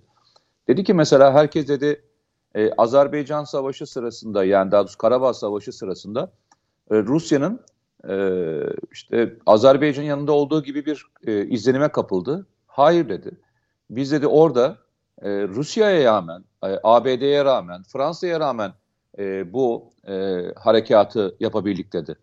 E, ama şunu şöyle açıkladı. Dedi ki biz farklıyız. Libya'da da farklı düşünebiliyoruz. Zaman zaman Suriye'de de farklı düşünebiliyoruz. Ama sorunu tartışabilecek kadar birbirine güveniyoruz. Yani sonunda kavga çıkartmadan, arkadan dolaşmadan, e, arka kapılarda başka şeyler aramadan birbirimizi dinleyip sorun yönetebiliyoruz. Rusya ile Türkiye ilişkisindeki şu andaki en önemli konulardan bir tanesi bu. Yani e, bazen şunu söylerler. E, kişiler arasında, kişiler arasındaki ilişkiler işte dış politika etkilemez. Yapmayın ya. E, o zaman niye Churchill'le e, o dönemin Amerikan başkanı arasındaki ilişkinin İkinci Dünya Savaşı'ndaki çok belirleyici bir aktör olduğunu söylüyorsunuz? Neredeyse her türlü konuyu ortak alıyorlardı. Yani hep beraber ilerliyorlardı. O zaman bunu söylerken müthiş bir deha olarak söylüyorsunuz. Ama bugün işte Sayın Cumhurbaşkanı ile Putin'in arasındaki diyaloğun e, hiç dış politikaya etki etmeyeceğini düşünüyorsunuz. E, hadi o zaman şöyle gidelim. Hatırlayın Baba Bush'la e, Özel arasında çok ciddi bir samimiyet vardı hatırlarsanız. O dönemde o ilişkinin birçok etkisini e, Türkiye görmüştü. Yani bazı sorunlarda Türkiye'nin yanında politika üretebilmişti. E, o zaman bunu şey olarak görüyordunuz. E, Türkiye-Amerikan ilişkilerinde ikili ilişkiler çok önemsiyorsunuz. Hatta biraz daha öteye götüreyim. Mesela diyorsunuz ki şimdi, bunu başkaları için söylüyorum. E, şu ibareyi kullanıyorlar. İşte Biden'la e, Erdoğan arasındaki ilişkilerin kötü olması Türk-Amerikan ilişkilerini de baltalıyor. Ha. Yani kazanın doğurduğuna inanıyorsunuz da öldüğüne inanmıyor musunuz o zaman? O zaman Rusya ile Türkiye arasında da e, ikili ilişkilerdeki bu güven duygusu sorunları çözmede çok önemli bir faktör. Yine çatışacağız. Yine belli konularda farklı düşüneceğiz. E, belli konularda karşı karşıya geleceğiz. Ama bu e, sorunu çözülmez e, bir hale getirmeyecek. Onu söyleyeyim. Demin e, Nedim de söyledi, e, sevgili Ali Saydam da söyledi ama ondan önce bir şey söyleyeyim. E, hepimizin çok iyi tanıdığı, sizin de e, grubunuzun CEO'luğunu yapan e, Ömer Bolat. Ömer Bey'i de Ömer Bey'i de tebrik ediyorum. Hani e, şahsen tanıdığım için sizler de çok iyi tanıyorsunuz. Ali Bey de muhtemelen şahsen çok iyi tanıyordur. Hem e, sektörleri çok iyi biliyor. Hem de iyi bir akademisyen aynı zamanda. E, inşallah o da e, görevinde başarılı olur. E, çünkü sektör tanımak, ticaret Ticaret Bakanlığı bir görevi için e, sektörleri tanımak çok önemliydi. Bence çok doğru seçimlerden bir tanesi. Şimdi şeye geleceğim size. Dediniz ki e, e, Türkiye yönünü şeye mi dönecek? E, Batıya batıya mı? mı dönecek? Niye? Türkiye'nin sırtı mı var? Yani Türkiye bir yere dönerken diğerine sırtını mı dönüyor? Hep bu tabiri çok kullanırım. Yani mesela Amerika Birleşik Devletleri bir taraftan Kuzey Kore ile konuşuyor, konuşurken bir taraftan da Güney Kore ile konuşabiliyor. Ve bunu yaparken kimseye sırtını dönmüyor. Yani e, haritaya baktığınızda e, Türkiye haritadaki gibi dört tarafa da dönmüş durumda. Dört tarafa da ilişki sürdürmek zorunda. Çok ilginç bir tabir vardı. Dünyada e, büyüyen ekonomi olmak istiyorsanız, büyüyen ekonomi olmak istiyorsanız ve bölgenizde güç olmak istiyorsanız normal ihracatınızın yüzde otuz beşine veya toplam gayri safi milli hasılanızın yüzde otuz beşini çevrenizdeki ülkelerle yapmak zorundasınız. Çok ilginç bir rakam değil mi? Eğer bunu yapabiliyorsanız müthiş bir bölgesel güç oluyorsunuz. Yani o yüzden Türkiye'nin e, yok Türk dünyasına, Türk e, Türk devletlerine sırtın dönmesi gibi bir şey olamaz. Rusya'ya sırtını dönmesi gibi bir kavram olamaz. Veya Orta Doğu'ya dönmesi gibi bir kavram olamaz. Evet, herkesle aynı mesafetesinizdir. Ama ülkelerin gücü nezdinde bazılarıyla özel ilişkiler kurabilirsiniz. Bence Türkiye-Rusya ilişkisi de böyle bir özel bir ilişki. Yani bölgenin en büyük askeri gücü, bölgenin en büyük devleti, öyle diyeyim. Ee, beş tane e, Birleşmiş Milletler'deki daimi ülkelerden bir tanesi ve siz yok mu sayacaksınız e, bölgenize Rusya'yı? Mümkün değil. Beraber ortak bir şekilde uluslararası hukukun gerektirdiği kavramlar içinde hukukun ve devletler hukukun gerektirdiği bir biçimde yürüteceksiniz. Ama şu var, Biden'ın e, Cumhurbaşkanı seçildikten sonra ilk attığı tweet hatırlıyor musunuz? Veya e, Cumhurbaşkanı'na görüşürken ki ilk kullandığı ibareyle kullanıyor hatırlıyor musunuz? Batı'nın e, Türkiye'ye yapmış olduğu ikilcil ve dışlayıcı e, yaptırımları ve tavırları onaylamıyorum ve kınıyorum gibi kelime kullanmış hatırlıyor musunuz? E, kınıyorumu hatırlamıyorum da gözden geçireceğiz gibi o meyanda sanki. Yok ama şey hayır şeyi yar- yargılıyor. Batı'yı yargılıyor. Batı'ya diyor ki siz Türkiye'ye diyor e, farklı davranıyorsunuz. Bu yaptıklarınız yanlış. Bu yaptığınız e, ilişki düzeyini değerlendirin diyor. Daha yapıcı olun diyor Türkiye ile ilişkilerinizde. Peki ben size şunu söyleyeyim. Biden bunu söylerken Erdoğan seçildiği için mi söyledi? Yoksa Türkiye'nin önümüzdeki dönemde ve şu andaki geldiği pozisyon itibariyle mi söyledi? Bakın son yaklaşık 3 aydır, 4 aydır seçimden ayrı olarak Türkiye ile e, ilgili olan analizleri okuyorum. Türkiye'nin önümüzdeki dönemdeki pozisyonuyla ilgili birçok e, analiz okudum. Yurt dışı analiz okudum. Muhtemelen Ali Saydam da okumuştur. Yani Peki bir şunu e, o tür sorayım. şeyleri O- çok- orası orasını unutmadan şunu sorayım Mete Yarar. sonra Sayın Kılıçdaroğlu gelseydi nasıl bir tweet atacaktı Biden? Bizim çocuklar Vallahi şöyle söyleyeyim. Bu tamamen e, Kılıçdaroğlu'nun tavrıyla ilgili alakalı olacaktı. Yani e, Kılıçdaroğlu ne demişti? Ben Türkiye-Amerikan ilişkilerini e, daha yapıcı bir ortama döndüreceğim. NATO ilişkisini ve diğerlerini vurgulamıştı. Ama Türkiye, daha doğrusu Sayın Cumhurbaşkanı ısrarla ikide bir NATO tabirini kullanıyor mu hiç?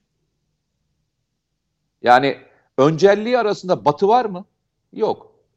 Yani sıralamaların içinde var. Yani tabii ki Türkiye'nin e, ihracatının yarısını siz Avrupa Birliği'ne yapıyorsunuz. Yani e, şunu göz ardı edemezsiniz. Yani Avrupa ile kötü olacağız.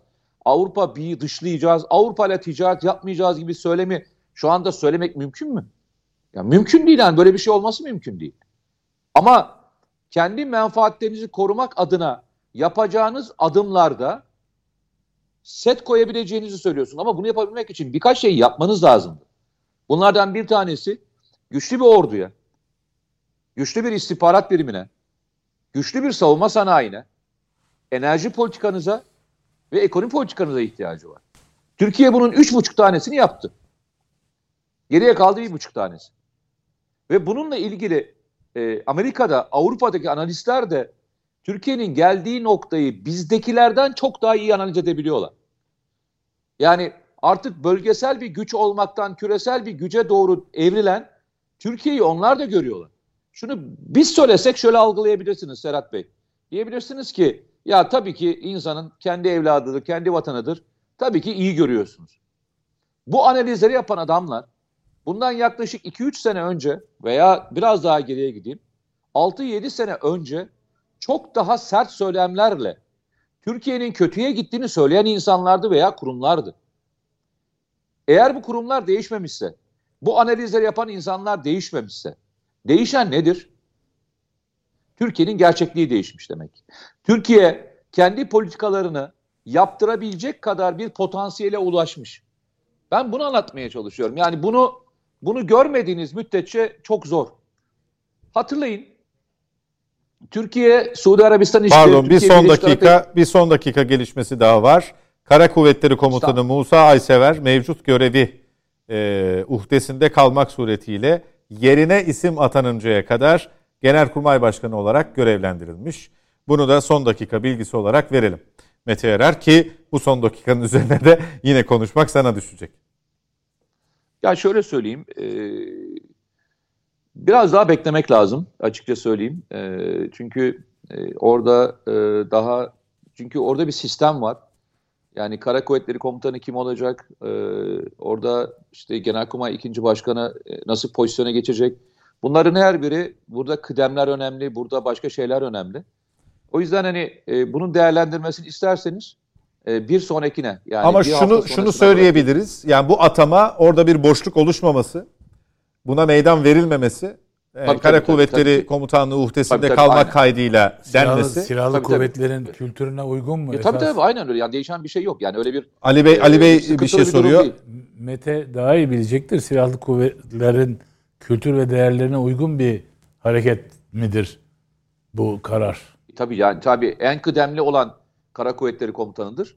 Ee, tabii ki Kara Kuvvetleri Komutanı varken Genelkurmay Başkanı'na na, e, daha alt e, rütbeden veya kıdem olarak daha aşağıdan birisinin getirilmesi mümkün olmaz. Yani Türkiye yani e, silahlı kuvvetlerin bırakın dünyanın her türlü silahlı kuvvetlerinde e, belli bir gelenek ve görenek vardır. O gelenek ve göreneklere uygundur. Yani şu andaki prosedür itibariyle baktığınızda Kara Kuvvetleri Komutanı'nın Genelkurmay Başkanı olmuş olması doğrudur. Yani E, bu asaleten bir şey e, bir isim atanana kadar yani e, asil e, Ge- Genelkurmay Başkanı belli olana Yok. kadar da e, belli bir sürenin geçmesi gerektiği noktasında bir be- be- boşluğa meydan ve meydan vermemek açısından mı okumalıyız bunu? Yoksa Şimdi şöyle e, şey bu çok bir yakın. bu bir teamül Ee, müdür? Yok yok şöyle söyleyeyim sana. Ee, ben kendi şahsi değerlendirmeyi yapmak adına söylüyorum. Ee, şimdi Türkiye'de eskiden e, bir gelenekti. Kara kuvvetleri e, komutanları çoğunlukla hep Türkiye'de şey olmuştur. Genelkurmay Başkanı olmuştur. Ee, bu kuvvetlerin büyüklüğünden, sayısal büyüklüğünden tutun da başka türlü faktörlerle dahildir. Mesela Amerika'da bunun tam tersidir. Amerika'da başka bir kuvvetten hep e, şey olur, Genelkurmay Başkanı seçilir. Ee, oradaki kuvvetin büyüklüğü daha büyüktür e, diğer bizdekine örneklerine baktığınızda. Hı hı. E, Türkiye'de de e, belki e, kıdem olarak birbirine uygunluk anlamında baktığınızda niye olmasın başka bir kuvvetten de bir genelkurmay başkanı? Bunu Havadan, denizden. Bilemiyorum işte bir kenara not edin diye düşünüyorum. Ee, bir bakalım ee, ona göre önümüzdeki dönemde de görebiliriz. O yüzden söyledim. Ee, şu anda diğerlerinin şeylerini bilmiyorum. Kıdemlerini ve diğerlerini bilmiyorum. Ee, o yüzden bekle ve gör ondan sonra değerlendirme. Ee, Peki. Görebilirseniz şaşırmayın. Onu söyleyeyim size. Evet ben e, not aldım. Siz e, denizi aldınız herhalde Ali Bey. Ben havayı aldım. Her evet. zaman öyle alıyorum genelde. Yok, yok Deniz Kuvvetleri Komutanı çok iyi. Deniz Kuvvetleri Komutanı daha yeni bu sene e, Deniz Kuvvetleri Komutanı oldu. Bakacağız, göreceğiz öyle söyleyeyim. İnşallah hani memleket için hayırlısı Ama neyse. Bir e, şeyi e, bir kez daha anlamak için sorayım. E, Genelkurmay Başkanlığına atanması e, kesinleşmiş. Kara Kuvvetleri Komutanlığını geçici bir süre için yürütüyor. Hayır. Uktesinde kalıyor. Uktesinde kalıyor. Evet. Kara Kuvvetleri Komutanlığı uktesinde, uktesinde kalıyor. Genelkurmay Başkanlığı ataması kesin anlıyorum ben. Haberi bir daha okursanız. Dolayısıyla yeni bir Kara Kuvvetleri komutanımız Komutana, olacak. Yeni olacak. bir Genelkurmay Başkanımız olmayacak. olmayacak. Evet ben öyle anlıyorum. Öyle mi anlayalım Mete Yarar? Hayır haberi okusana kardeşim. Uktesinde kalıyor. Yani kendi yapacak. İki görevde bilen kendi yürütecek ya. Kara Kuvvetleri Komutanı atana e, kadar. Haberi bir daha okusana Hayır. şey. E, Genelkurmay Başkanı Genelkurmay atanana Başkanı kadar. atanana kadar. Hayır. Muhtemelen kendisi genel Ben öyle anladım. Ya, ya, haberi ben de öyle anladım. Sen haberi yani okudun demin. Bir daha okusana bir daha. Okusana şu haberi. Alt Allah yazıda Allah yazıyor Allah oradan okuyayım ya. ya. Nereden Kara istiyor? Kuvvetleri Komutanı Musa Aysever mevcut görevi uhdesinde kalmak suretiyle Güzel. Yerine atanıncaya kadar Genel Kara Kuvvetleri olarak görevlendirilmiştir. Hah.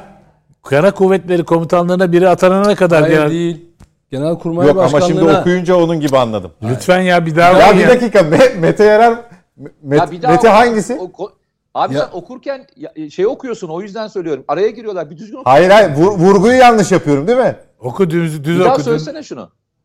Düz oku düz. Kara Kuvvetleri Komutanı Musa Aysever mevcut görevi uhdesinde kalmak suretiyle yerine atanıncaya kadar Genelkurmay Başkanı olarak görevlendirilmiştir. Düzgün mü okudum şimdi? Yani e, cümlede bir cümlede bir tuhaflık var ama şöyle söyleyeyim benim anladığım kadarıyla söyleyeyim. E, Genelkurmay Başkanı olarak atanmış ama Kara Kuvvetleri Bravo. Komutanlığı'na da devam ediyor anladım. Evet aynen ben de öyle anlıyorum. Eğer cümlede bir yanlışlık yoksa. Bir dakika.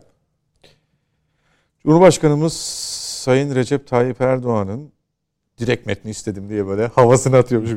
Genelkurmay Başkanı Yaşar Güler'i Milli Savunma Bakanı olarak atamış olması sebebiyle Kara Kuvvetleri Komutanı Orgeneral Musa Aysever mevcut görevi uhdesinde kalmak suretiyle suretiyle yerine bir isim atanıncaya kadar yani Kara Genelkurmay Başkanı olarak görevlendirilmiştir. Kadar bak kadar Genelkurmay Başkanı olarak görevlendirilmiştir diyor. Bak. Yani orada ya bence burada bir, oradaki yerine Aslında, bir dakika. Oradaki bak, sihirli kelime yerine. yerine. Abi ben derhal bir yemeğine bir şey iddiaya girmeye hazırım.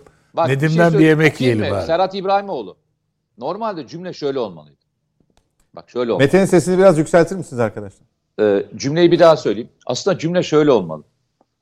Ee, ee, Ama öyle olsa işte çok özür dilerim. Komutanı, Vekaleten falan demesi gerekmez mi Mete?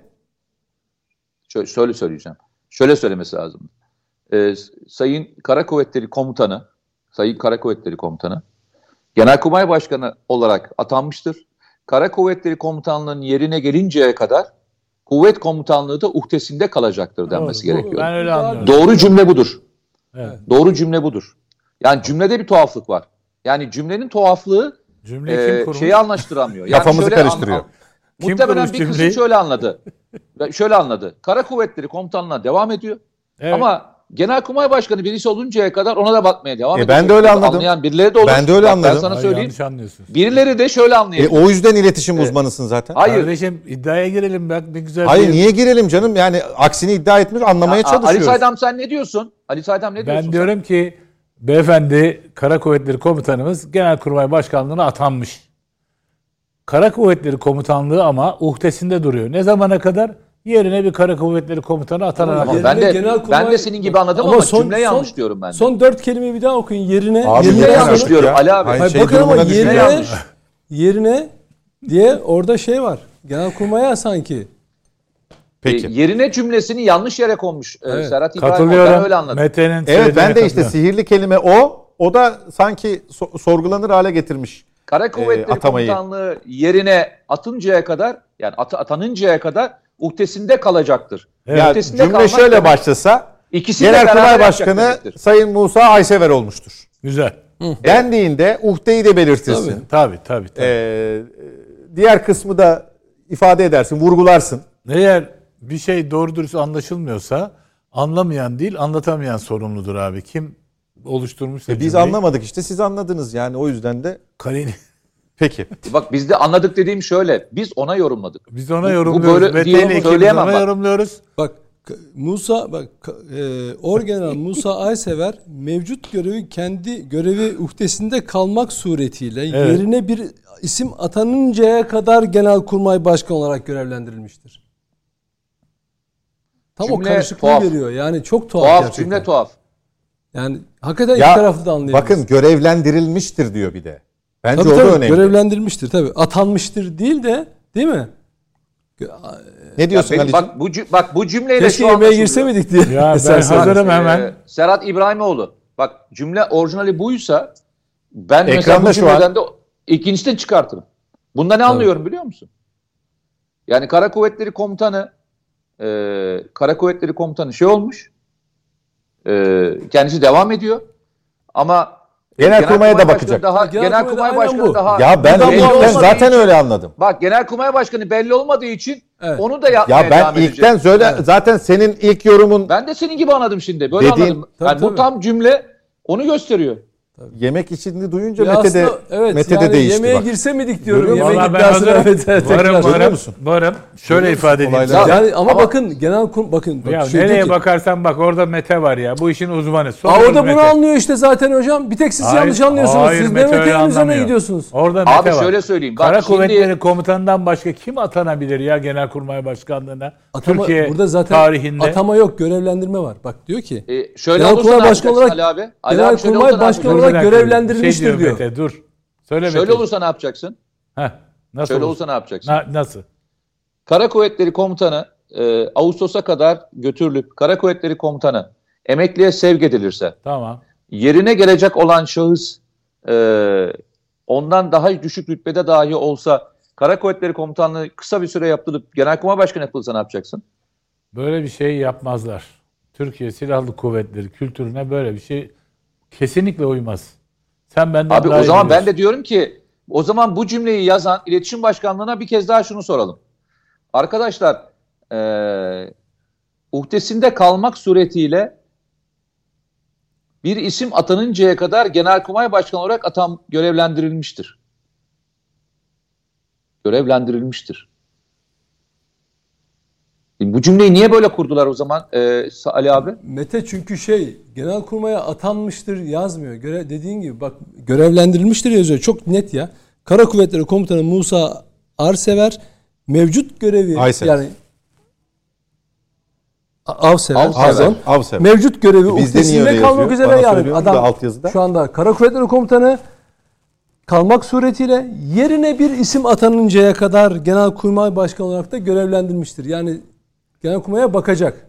Peki Yerine abi birinci cümlenin birinci kısmını koymasına gerek yok ki o zaman. E tabii şu orada şey, yaşam kal- kilere atıf var. Hayır bak. Ha, bir onu mu dakika. diyorsunuz? O zaman diyebilirdi ki işte Kara Kuvvetleri Komutanı aynı zamanda şeye bakacak. Bakacaktır Ama da. zaten onu söylüyor. Onun- Uhdesinde kal- e şu olmasın diye. Ne? Hani Genelkurmay'a görevlendirilmiştir deyince sanki Kara Kuvvetleri boşaltılıp Genelkurmay'a geçmiştir. Çünkü ikisi ayrı makam ya. Diyor ki o onun uhdesinde ama yeni bir atama yapılana kadar ya da atama yapılana bir görevlen şey atama yapılana kadar Arkadaşım yerine burada şey- dört tane Türkçe'ye vakıf olduğu konusunda en ufak tereddütüm olmayan bir tek siz yanlış anlıyorsunuz da ondan. Dördünüzü Ya, birden katmayın. Ali abi, Siz- ben bir şey siz bu suçlamayı zihnen kabul etmiyorum. Abi yazıda bir Derhal sorun var. şeyi Ali terk abi, ederim. Yazıda Ee, bir yayın- sorun var. Teknikte Yayını Bak, vallahi sorun var Mete de böyle anladı başta. Ya bu böyle mi gidecek? Bitirelim konuyu. Bitirelim bence de. Kapatalım Anlaştık. konuyu. Evet. Anlaştık. Tereddüt Tamam. var. Ya- Yani şöyle anladığım kadarıyla e, Ali Bey haklı gibi gözüküyor. E, Nasıl? Yani şu an takip ettiğim diğer e, medya kuruluşları da yanılmıyorsa. Yanılıyor. Muhtemelen de yanılıyor. Çünkü yanılıyor. hepsi yanlış anlıyorlar. Hepsi Burada birbirine- çünkü diyor ki görevlendi bak adamın da söylediği çok açık. Şeye e, uhdesinde kalmak üzere yerine genelkurmay yerine şey yapana Ben kadar onu bunu bilmem. görevlendirilmiştir diyor. Aramızda- Atanmıştır olsa aramızda bak herkes- çok doğru bir kelime. Atanmıştır. Arama- aramızda Atama herkes- yapılacak yani. Aramızda herkes bir ya da ikişer kez yemek ısmarlamıştır. Sen hariç. Evet Ee? böyle bir şey var. Ben evet. hiç yemek Ben ısmarladım. Ali Bey geçen hafta e, Lütfettiniz, kabul buyurdunuz. Ne demek? Onun dışında Mete zaten bir şurada ısmarladı. tabildot'unuzdan arasında Ben de fena değil almışızdır ısmarladı. yani. Tabildota razıyım. Ben tamam onu da Tabildota razıyım. patronlarınıza teşekkür ederim. Aşçılara teşekkür Hayır ederim. bize yemek ısmarla demek Hayır istiyorum. girmiyor. Ha onu demek istiyorsun. Pardon ama desene abicim. Pardon yani. Girmiyor ama iddiaya. Gi- Ha, Girmesin. yok. İddiasız yapacak. Peki. Gelelim ekonomi yönetimine efendim. Gelelim Şimdi efendim. e, Nedim Şener aslında ilk bölümde Çok çerçeveyi güzel çiz- çizmişti. çizdi. Çok da güzel çizdi. E, bu o, bahiste de aslında yönünü batıya mı dönecek sorusu e, Mete de çok güzel cevap verdi buna. evet siz vermeyeceksiniz anladım. Hayır ben e, şöyle bizim peki. program şu hale Küstüm gel. diye. Hayır, ben şu- yayını nasıl terk ederimin derdindeyim şu anda diye. Onun hesaplamasını yapıyor Hayır, Ali bizim programda şu olmadı bugüne kadar. Ya Nedim ne kadar haklısın. Yok ya Mete sen daha çok haklısın. Yok canım Ali Bey siz daha haklısınız. Böyle bir programlar var ya. Öyle olmadığı için yapıyoruz zaten Evet bu öyle programı. değil bizim programımız. O Peki. yüzden de büyük bir keyifle Ee, katılıyorum. sadece şurasını anlamaya çalışmıştım. Buyurun, emredin. Ee, Nedim Bey'in ifade ettiği e, heterodoksu terk ediyor olmak, ortodoksa yönelmek, e, rasyonel e, ekonomi politikası izliyor olmak, faizde kademeli de olsa e, bir boyunduruk şeklinde değil ama kademeli de olsa bir yükselişi gerekli kılmaz mı? E, Şöyle- kısmındaki boşluğu dolduramamıştım. Şöyle arz edeyim. Şöyle Evet. bir kere e, hani Batı şeyin Anglo-Saksonların lafı var. With all respect diye başlarlar ya lafa. E, Mete'nin ve e, Nedim'in söylediklerini saygıyla bir kenara koyarak şunu bir kez daha ifade etmekte yarar var. Türkiye ekonomi konusunda, dış politika konusunda bundan böyle attığı bütün adımlarda gördüğümüz kadarıyla aynen o eski İngiliz e, şeyini, üslubunu uyguluyor. Yani Türkiye'nin dostları hayırdır ezan mı okunuyordu neydi? Kontrol, kontrolsüz videolar. Evet. Evet. Ee, Türkiye'nin dostları ve düşmanları değil, Türkiye'nin aile çıkarları vardır. Şimdi bu doğrultuda baktığımız zaman ben önümüzdeki dönemde Sayın Cumhurbaşkanı'nın kesinlikle e, Nedim'in okuduğu e, konuşmasından da yola çıkarak ortaya koyduğu strateji doğrultusunda Mehmet Şimşek'in nasıl yöneteceğini bu işleri Mehmet Şimşek rica ettim size arkadaşlardan. Şunu bulup getiremediler. Bir buçuk dakikalık bir konuşma. Var canım. E niye göstermiyorsunuz? Dur. Verelim Her- arkadaşlar. Her şeyi Lütfen anlatıyor. dediğini yapın. Ee, Bakın şey, yayını terk etmek için e, bahane Serhat- arıyor Bey. Serhat, Sabahtan beri. Yani Hayır, hayır. şey yapacak böyle. Hani Hayır canım nasıl sabote ediyor? İşte yani İlerleyin arkadaşlar. basın düğmeye. Giremiyorlar. Ah neyse. görevi devralma törenimize Ne oldu? katılımlarınızdan dolayı hepinize ayrı ayrı teşekkür ediyorum. Bayrak ve hizmet yarışında bu değerli emaneti şahsıma tevdi eden Sayın Cumhurbaşkanımıza şükranlarımı arz ediyorum. Küresel zorlukların devam ettiği ve 14 milyon vatandaşımızı doğrudan etkileyen deprem felaketinin yaşandığı son bir buçuk yıllık dönemde Hazine ve Maliye Bakanlığı görevini büyük bir fedakarlık içinde ifa eden Sayın Bakanımıza teşekkür ediyorum. Bu dönemde yatırım, istihdam, üretim ve ihracatta önemli kazanımlar elde edilmiştir. Bu başarılarda emeği olan değerli bakanımızı tebrik ediyorum. Hükümetimizin temel hedefi toplumsal refahı arttırmaktır. Önümüzdeki dönemde bu hedefe ulaşmada şeffaflık, tutarlılık, öngörülebilirlik ve uluslararası normlara uygunluk temel ilkelerimiz olacaktır. Türkiye'nin rasyonel bir zemine dönme dışında bir seçeneği kalmamıştır. Kurala dayalı, öngörülebilir bir Türkiye ekonomisi özlenen refaha ulaşmamızda anahtar olacaktır. Küresel zorlukların, jeopolitik gerginliklerin arttığı bir konjöktürde kurumsal kalite ve kapasitemizi güçlendirerek makro finansal istikrarı önceliklendireceğiz. Vakit kaybetmeden orta vadeli program çalışmalarımıza başlayacağız.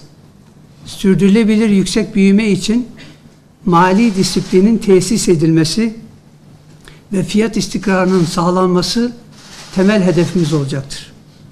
Orta vadede enflasyonun yeniden tek haneli rakamlara düşürülmesi, her alanda öngörülebilirliğin artırılması, cari açığı azaltacak yapısal dönüşümün hızlandırılması ülkemiz için hayati önem taşımaktadır. Uygulanacak maliye politikası ve yapısal reformlarla Merkez Bankamıza enflasyonla mücadelede destek olmak temel politikamız olacaktır. Bu öncelikler çerçevesinde çalışmalarımızı eş güdüm içerisinde ilgili bakanlıklar ve kurumlarımızla güçlü bir koordinasyon sağlayarak yürüteceğiz. Bu yoğun dönemde en büyük yardımcım bakanlığımızın değerli kadroları olacaktır. Hem başbakan yardımcılığı hem de bakanlık yaptığım dönemden biliyorum ki Hazine ve Maliye Bakanlığı güçlü insan kaynağı, kaynağı ve liyakatlı kadrolarıyla her zaman ön planda olmuştur. Attığımız her adımın, aldığımız her kararın ülkemize duyulan güveni ve istikrarı güçlendirmeye devam etmesi önem arz etmektedir. Bugün Sayın Bakanımızdan devraldığımız bu bayrağı inşallah daha da yukarılara çıkarmak için Sayın Cumhurbaşkanımızın liderliğinde geceli gündüzlü çalışacağız. Pandemi, küresel finansal zorluklar ve depremle birlikte sadece ülkemiz değil, tüm dünya zorlu bir imtihandan geçiyor. Sayın Bakanımıza bu yoğun süreçteki çalışmaları, gayretleri nedeniyle tekrar teşekkür ediyorum. Şahsıma zorluklar ve yüksek beklentilerle dolu ağır bir görev verildiğini biliyorum. İnşallah hep birlikte bu süreçten alnımızın akıyla çıkacağız. Konuşmama son verirken Mayıs ayında yapılan seçimlerde yüksek katılım sağlayarak demokratik tercihini güçlü bir şekilde ifade eden ve Sayın Cumhurbaşkanımız ile Cumhur İttifakı'na güven tazeleyen aziz milletimize şükranlarımı arz ediyorum. Hepinize katılımınız için tekrar teşekkür ediyorum.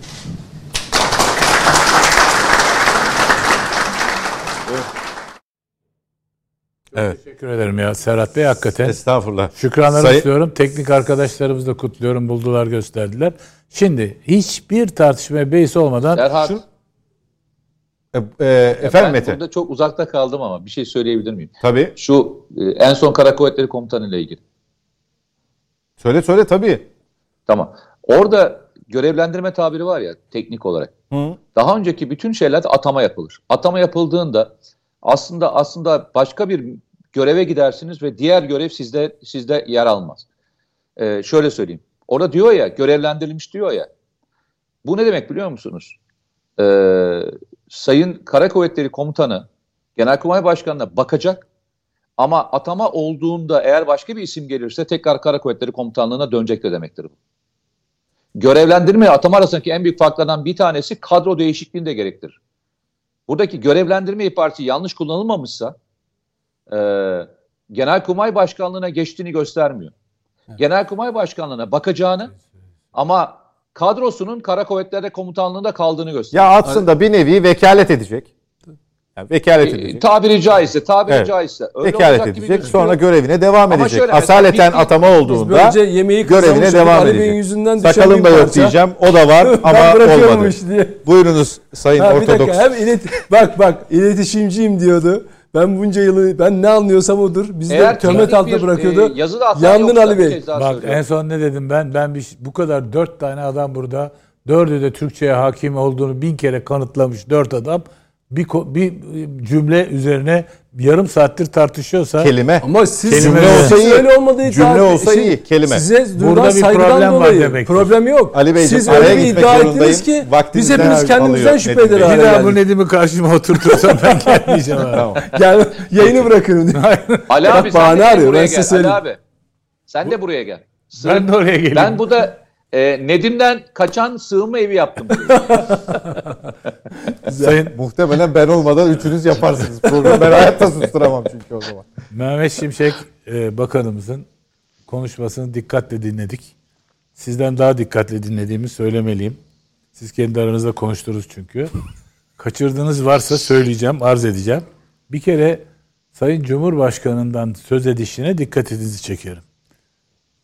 Hangi doğrultuda meseleye baktığının esas temelini Sayın Cumhurbaşkanımızın liderliğinde sözünü tekrar e, hatırlamakta yarar var. Sayın Cumhurbaşkanı'nın liderliğinde heterodoks, ortodoks, mortodoks işler olmaz. Sayın Cumhurbaşkanı liderliği denen yer Nedim'in demin okuduğu yerdir. Bir. iki kendisi rasyonel kavramını kullandı. Ben, ben bunu real politik olarak tercüme ediyorum Türkçe'ye. Real politik ve istikrar, şeffaflıktan bahsetti. Öngörülebilirlikten bahsetti. Ve de güvenden bahsetti. Tekrarlayalım mı? Dört tane ayak. Şeffaflık, öngörülebilirlik, ondan sonra başka? Şeffaflık. Tutarlılık demiştim. Tut, tutarlılık değil, hayır. Şeffaflık, Şunu öngörülebilirlik. sorabilir miyim? Ee, bu özellikle İstikrar, istikrar. Bu, bu özellikle e, ekonomi yönetimini ve ekonomiyi eleştirenler tarafından evet. şöyle yorumlandı. Buyurun. Sayın Şimşek'in bu açıklamaları. Biz bunu zamanında söylüyorduk. Herkes kulağını tıkıyordu. Mali disiplin, mali disiplin, mali disiplin. Al- Evet. Alın size mali disiplin vurgusu dendi. Den, evet. O var? yüzden- mali disiplin demeyen bakan mı vardı? Hangi bakan mali disiplin var demedi? Berat Yok. Bey'den başlayarak. E tamam yok da demedi canım. Yani bu yok da demedi evet. Ama ama yani yaşadığımız süreçte ya de bunlar ben size lütfen burada muhalefetin ağzıyla bi- bizimle konuşmayın lütfen e, Serhat Bey. ağzıyla mı? Estağfurullah. Serhat, Serhat e, senin işin zor kardeşim ya. Yemin Şimdi bak, ya. Vallahi. Burada Sıkışınca yapıyor. Mehmet. Şimşek, hayır, Mehmet Şimşek'in söylediklerinden sizin söylediğiniz sonucu çıkarmak için hakikaten muhalif. Ben bir şey çıkarmadım efendim. Çıkaranları soruyorum Ha, size. o çıkaranlar- Onlara ben- cevap versenize. Onlara karşı bir e, e, gal- galiz bir e, sözcük geliyor aklıma ama Galiz'se söz konusu olan Nedim Bey. Buyurun ona atın topu. Ha, Galiz Nedim Bey o yeterli galiz sözcük. Söyleyemedim bile ben. Evet. O söyleyemedi bile. Peki devam edin efendim. Devam ediyorum. Böyle bir şey olacağını gösteren hiçbir işaret yok. Hem Mehmet Şimşek'in konuşmasını lütfettiniz. Allah razı olsun bir daha bize dinlettiniz. Hem oradaki konuşmasında yaptığı vurgular hem Sayın Cumhurbaşkanı'nın yaptığı konuşmada demin okuduğu vurgular bütün bunları birleştirdiğiniz zaman Türkiye'nin ekonomi politik alanda atacağı adımlarda temel değişiklikler yok batıya dön yok liberalleş yok efendim e, IMF gelsin Ben yok o şey gitsin yapayım size. Orta, Buyurun. orta vadeli plan dediği evet ekonomide orta vadeli plan 1 ile 5 yıl arası. Kısa Tamam. vadeli 1 yıla kadar. O uzun vadeli üzeri. Şimdi o 1 ile 5 yıllık plandan bahseden ve Mehmet Şimşek'in rasyonel zemine Evet. dönmekten başka çaremiz yok dediği ne biliyor musunuz? Şimdi bakın EYT e, zam, ücretlere zamlar gibi Tabii, tabii. kamunun giderlerini arttıran ama aynı zamanda mesela depremin yarattığı 100 milyar dolarlık gibi bir maliyet var. Bunların finanse edilmesi konusunda sadece dışarıdan işte e, X ülkeden Y ülkeden ya da şuradan buradan bulduğunuz paralar değil.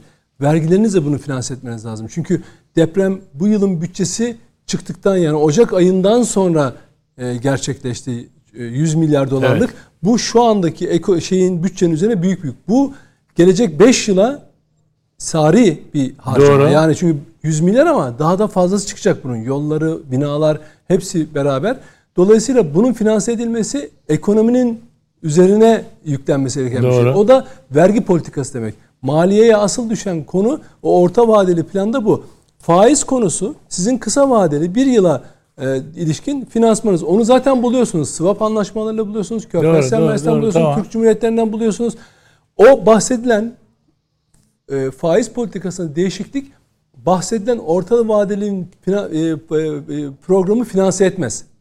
Çünkü bakın şöyle olsaydı o orta vadeli planı IMF ile veya uluslararası bir kurumla yapsaydınız onlar size bazı şeyleri dayatır karşılığında borç şunlar şunlar Yani yaparsanız borç vereceğim. Şimşek'in söylediklerinden muhalefetin ortaya attığı Hayır. iddialar çıkar mı? Çıkmaz. Onu Şundan dolayı ikincisi bizim o faiz politikamızın bakın ben 2021 yılı Kasım ayındaki Milli Güvenlik Kurulu'na ben bunca yıllık ekonomi muhabiri yaptım. Siz ekonomi yakından takip ediyorsunuz.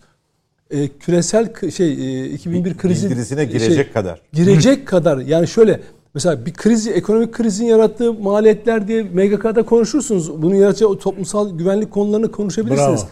Ama ekonomi politikasının değiştirilmesi, sınamalara karşı alınacak önlemler bir e, 2021 yılın Kasım'ında gündeme alınmış. Sonra politika değiştirilerek sıcak para ülkeden çıkarılmış. Şimdi bunu tekrar içeriye almak demek sizin e, e, yurt dışı şey küresel finansal piyasalara ne derler ona esir olmanız anlamına gelir. Kılıçdaroğlu'nun yapmak istediğinde hiçbir farkı kalmaz bunun. O çünkü öyle diyordu. Biz e, ekonominin bilmem nelerine göre hareket edeceğiz. 300 E, milyar faiz da- 300 300 milyar, milyar dolar gelecek. öyle- o 60 şartla 60 getirecek. 60 artık 5 yılda mı gelecek? Ben ama yanlış atıyorum. Getirdim dedi ya. Önce öyle dedi tabii. Sonra 5 yılda gelecek falan dedi. Şey onu. Ali Babacan 10 yılda getirir falan filan diye düzeltti. Şimdi demek istiyorum ki şimdi burada eğer o politika değişikliğine giderseniz siz şuna dönmüş olursunuz. Artık her an döviz atağına şeysiniz. Siz terörle mücadele edeceksiniz. Azerbaycan'a yardım edeceksiniz. Libya'da önceliğinizi ekonomik yapacaksınız. Darbeyi yersiniz. Zaten o zaman bu konuşmayı yapmamış olursunuz. Zaten bu konuşmanın içinde de biz işte NATO'ya bağlılıklarımız konusunda, efendim Avrupa Birliği'ne bilmem ne konusunda falan hiçbir Değil mi? şey yok.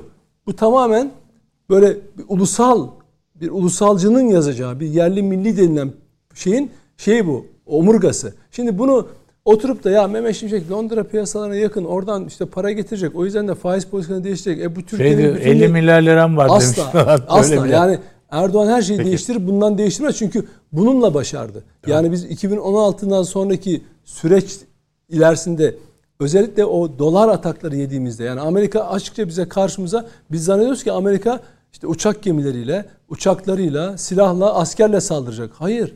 Adam dedi ki güçlü dolarımızda diyor zayıf te- t- şeylerini ekonomiyi felce sokacağız dedi. Hoppala bir dakika. Ben durduk yere adama adamın parasını alıyorum. Kendim TL'ye basıyorum. Parasını alıyorum. İçeride bir de faiz ödüyorum ama bu benim en aynı zamanda cebimdeki el yapım patlayıcı gibi. Ne zaman isterse çekiyor fünyeyi patlatıyor beni. Bu, bu, bu, bu lüksü ona vermemesi lazım Türkiye'nin. Doğru, doğru. Ha, Yani keşke bakın bunu sadece bu iktidar yapıyor diye söylemiyorum. Bundan sonra bunun bir devlet politikası haline biz bırakın daha az yaşayalım kardeşim. Şöyle diyelim yani biz daha az daha az lüks yaşayalım, daha az arabaya binelim, daha şey yapalım ama bu bağımsızlığınızı vermeyin. Çünkü ben 90'lı yıllar boyunca sıcak para politikasını hükümetler düşürdüğünü gördüm. Yani iki tane finansçı hocam siz biliyorsunuz. Ee, yıl sonu yıl başında döviz girer Türkiye. Faiz yüksek şey e, yüksek faize gelirler. Düşük kur stabil gider. Yıl sonunda da parayı alırlar. İki demeçle ülke ekonomisini felce sokarlardı. Yani Türkiye bu o bağımlılıktan kurtarmak gerekiyor ve o 2021'den beri izlenen politika buna işaret ediyor. Şimdi Mehmet Şimşek'in bunu değiştirme şansı yok. Şey de yok. Böyle bir tercih de olduğunu zannetmiyorum. O sadece sıkı bir maliye politikası yani iyi bir vergilendirme politikasıyla bugün yüksek gelirlilerin nasıl yaşadığını insanlar biliyor. İnsanlar asgari ücretle gelirleri biraz artıyor. Dolayısıyla bir denge yaratacak bir vergi politikası. Buna destek olmak gerekiyor. Yoksa Peki dedi. Ha, tamam peki. Diyeli çok oldu ya. Çok dediğimi bile unuttum. bir kez daha e, soluklanalım efendim. Aradan sonra yavaş yavaş toparlayacağız zaten. Geriye muhalefet kaldı. Onu konuşacağız. Yeniden birlikteyiz. E, her dönüşte bir son dakika bilgisi paylaşıyoruz. E, bu seferki Savunma Sanayi Başkanlığı ile ilgili Cumhurbaşkanı Erdoğan Savunma Sanayi Başkanlığı'na Haluk Görgün'ü atadı. E, Mete Erer sıra sanki sana gelecek gibi bir hisse kapıldım. E, bütün yakinen tanıdığın, e, yer yer çalıştığın isimler. E, Haluk Görgün de e, Aselsan için, Aselsan'ın başındaki isimlerden biriydi. E, Savunma Sanayi Başkanlığı'na atanmasını nasıl yorumlarsın? hayırlı olsun. Ee, yani sonuçta e, şu andaki savunma başkanımızla beraber e, çok verimli bir şekilde çalıştılar. Aselsan'ı da e, belli bir ölçeğin üzerine çıkarttı. E, çok başarılı çalışmaları vardı. Hayırlı olsun.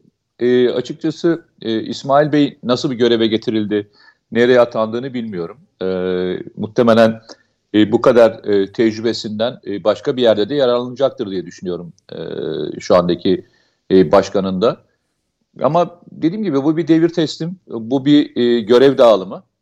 E, hayırlısı olsun. Haluk Bey'i en son röportaj yapan kişilerden bir tanesiyim. Çok mutluyum böyle. Yaklaşık işte beraber e, görüştüğümüz bir konu vardı. Bu Aselsan'ın şu andaki yaptığı yeni projelerle ilgili ve diğer e, yaptıkları ile ilgili. Vizyonu çok geniş bir e, kişi ve e, yalnızca Aselsan'a Aselsan olarak bakmıyordu. Bütün sektörel olarak bakıyordu. E, farklı bir yapısı vardı.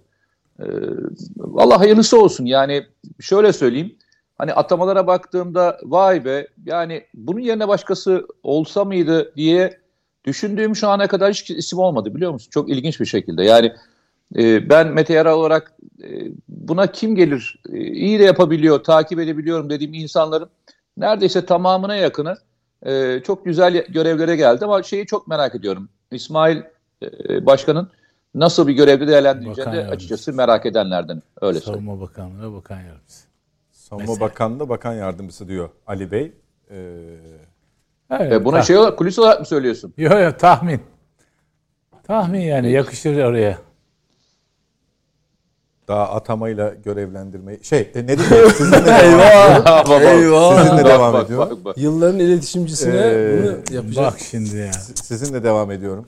Buyurun. Israrla sizinle devam ediyorum. Ali abi sen nereye düştüm diyorsun değil mi? Valla Ee, bütün gün yarın bütün gün telefonla onu taciz ederim. Eğer benim onu yapma, gibi- onu yapma program bitene kadar konuş. hiç, hiç, hiç problem değil. Şöyle e, muhalefeti biraz konuşacağız. Evet Savunma Sanayi Başkanı, yeni başkan Haluk Yorgun oldu. Aselsan'ın başkanıydı, genel müdürüydü. E, Savunma Sanayi'nin başındaki isim oldu. E, hayırlı olmasını temenni ediyoruz, tebrik ediyoruz kendisini de. Cumhurbaşkanlığı sözcülüğü, e, İbrahim Kalın'dan boşalan Cumhurbaşkanlığı sözcülüğü bizim yayın saatimize denk gelir sonunda paylaşacağız ama Akif Çağatay Kılıç'ın ismi geçiyordu. E, o da bu akşam açıklanır mı? E, gecenin ilerleyen saatlerinde paylaşılır mı? Bekleyip göreceğiz. Muhalefete geçelim. Bizim süremiz daraldı çünkü. E, Sayın Kılıçdaroğlu parti içinden e, ona gönül vermiş, destek vermiş gazeteci, sanatçı kim varsa hepsinin istifa çağrılarına kulağını tıkamış gibi gözüküyor. Bununla da kalmayıp yeni MYK'sını belirledi. Ee, isimlere bakılınca da Sayın İmamoğlu'nun sen işine bak, görevine devam et e, mesajı olarak kendisine iletildiği yorumlarına neden oldu. Öyle mi gerçekten? Yani öyle ben e, şeyden sonraki seçimden sonraki e, ortaya çıkan fotoğraf ve Kılıçdaroğlu'nun ilk açıklamaları ona yakın isimlerin tutumuna baktığım zaman e, şu başlıklı bir yazı yazmıştım. Kılıçdaroğlu e, altılı masaya ya, e, uyguladığı sinsi e, pardon e, sinir siyasetini şimdi taraftarlarına uyguluyor diye bir yazı yazdım. Gerçekten e, altılı masa süreci insanlara bayağı bir şey olmalı, ders olmalı bu anlamda. En ağır psikolojik baskıya, kitlesel baskıya, hatta hakarete uğradığı zaman bile sessiz kalmayı bilip işte küçük küçük açıklamalarla olayı soğutmaya bırakan bir tarzı var. Mesela Meral Akşener bununla ilgili hatırlayacaksınız çok kere konuştuk. Taraftarları çok ağır hakaretler ediyorlar. Kimliğiyle ilgili tartışmalar yapıyorlar. İşte kazanamayacak aday diye üzerine oynuyorlar. Bunu yaparken de aynı partiden belediye başkanı İmamoğlu'nu aday olarak öne sürmeye çalışıyorlar. O bunları sanki görüyor ama görmezden gelerek bir strateji izliyor. En sonunun bunun en e, zirveye çıktığı nokta Seraçhane'deki o otobüsün üzerine çıktı, çıkılması olayıdır. Onda bile e, sakin olun Sayın Başkan. Ertesi gün geldikten sonra işte siz 16 milyonun e, ba- başkanısınız. İşte başarılı çalışmanızı hep yanınızda olacağız. Yedirmeyiz başkanımızı falan filan. Aslında hani dostunu yakın tut ama düşmanı daha yakın tut tarzı bir şey uyguluyor. Yani çok bildik, çok tanıdık bir tutum bu. Ee, dolayısıyla parti teşkilatına milletvekili e, meclisteki milletvekili e, şeyine profiline hakim olduğu için parti olarak eli, eli çok güçlü. Yani delege delege bazında onu sarsabilecek hiç kimse yok. Ee, İmamoğlu ise öyle hani kendisi bir siyasi mücadele vererek buralara kadar gelmedi. İstanbul Büyükşehir Belediye Başkanı olmak öyle kolay bir şey değil. Yani bir siyasi bir background lazım. Sahip olduğu background ona yetmez. Ama ne oldu? Beylikdüzü'nden getirildi. Yüzde 14 16 civarında tanınırlık olanı varken parti içerisinde bile Necati Özkan grubunun yaptığı bir çalışmayla ona da ne diyorlar? Kampanya makinesi. Kampanya makinesiyle bir kahraman yarattılar ve %96 tanınırlık oranına ulaştırdılar Türkiye çapında ve %54 civarında galiba seçim kazandı. Hiç tanınmayan bir adam 3 ay içinde Aralık'tan 2018 Aralık'tan 2019 Mart'ına kadar %96'ya çıkarıldı. Bir kampanya makinesi ki hani işte polemiklere cevap vermeyen pozitif mesajlarla yüklü. Zaten o gün yani AKP'nin belediye başkanına karşı bir blok oluşturarak ama asıl önemlisi HDP'de yanı tutarak yanı tutarak o seçimi öyle kazandı. İmamoğlu bunu kendi gücü falan zannediyor. Sıkıntı orada. Bu tıpkı Kemal Kılıçdaroğlu'nun %48'i aldığı %48'i kendi aldığı oy zannetmesi gibi bir şey. Ama her ikisi de bunun gerçek olmadığını da biliyor işin aslı. Yani her ikisi de gücünün ne olduğunu da farkında. Ama ikisini kıyaslarsak daha güçlü olan burada Kemal Kılıçdaroğlu. Kuşkusuz. Çünkü te, ben hep söylüyorum. CHP demek teşkilat demek. Teşkilata hakimsen bakın İmamoğlu o kadar büyük karizma öyle büyük işte kampanyalar yaptı. En sonunda ne oldu? Bir fotoğraf üzerinden. Bir fotoğraf üzerinden ona Sağına en sağ. Trabzon değil mi? Trabzon'daydı. Rize mi Trabzon dönüşü, Karadeniz gezisi dönüşü bir fotoğraf üzerinden Bitirdi. kendi teşkilatı linç etti adamı. Bak linç etti bir fotoğraf üzerinden. Bunu eğer genel merkez e, izin vermeseydi Ama yapabilir. mesela Ankara'da şeyde yaptığı grup toplantısında yaptığı numara çağırıp oraya konuşturmayıp Ha tabii işte o o sonraki yani. sonraki tabii bu adaylık süreciyle Yani ilgili. Ama ilmik bir, ilmik işliyor. tabii yani. bir bir fotoğraf üzerinden yaptı. Şimdi bunun bir benzerini de rahatla yap, yaptırabilir. Dolayısıyla İmamoğlu kendi kapasitesini biliyor. Evet belki sokakta seçmen bazında popülaritesi daha yüksek. Hele hele e, bu seçim sonuçlarından sonra onu bir umut diye görenlerde e, bir şey e, yaratıyor olabilir, etki yaratıyor olabilir. Ama Cumhuriyet Halk Partisi demek teşkilat demek. Ne yaparsanız yapın siz o teşkilat yapısını geçemezseniz. Yani şöyle aday olun, aday olsun. delege şöyle 1300 delegesim var. En az 1100 1200 delegesi Kılıçdaroğlu'nun yakınında zaten. O belirledi. Onlar da onu belirledi. Dolayısıyla onsuz hiçbir şey yapması imkanı yok. Bu mesela MYK üyelerinde de ne yapmış? İmamoğlu'na yakın hiç kimseyi yanına sokmamış. Hadi itiraz etsin bakalım. Hadi bayrak açsın bakalım. Partide onda Değil mi? Beklenen Cumhurbaşkan yardımcılığı Tabii. teklif ettiği adamı genel başkan yardımcısı yapar değil mi aynen, işte? aynen tabii tabii tabii. Yani hadi çık. Hani ben şuyum buyum bir şey zannediyorsun. Hadi çık bakalım. O hazıra alışmış. Baba parası gibi. Yani şimdi onun inşaatçılığı nereden geliyor? Gazeteci bildiği gibi yapsın. Nereden geliyor üstad?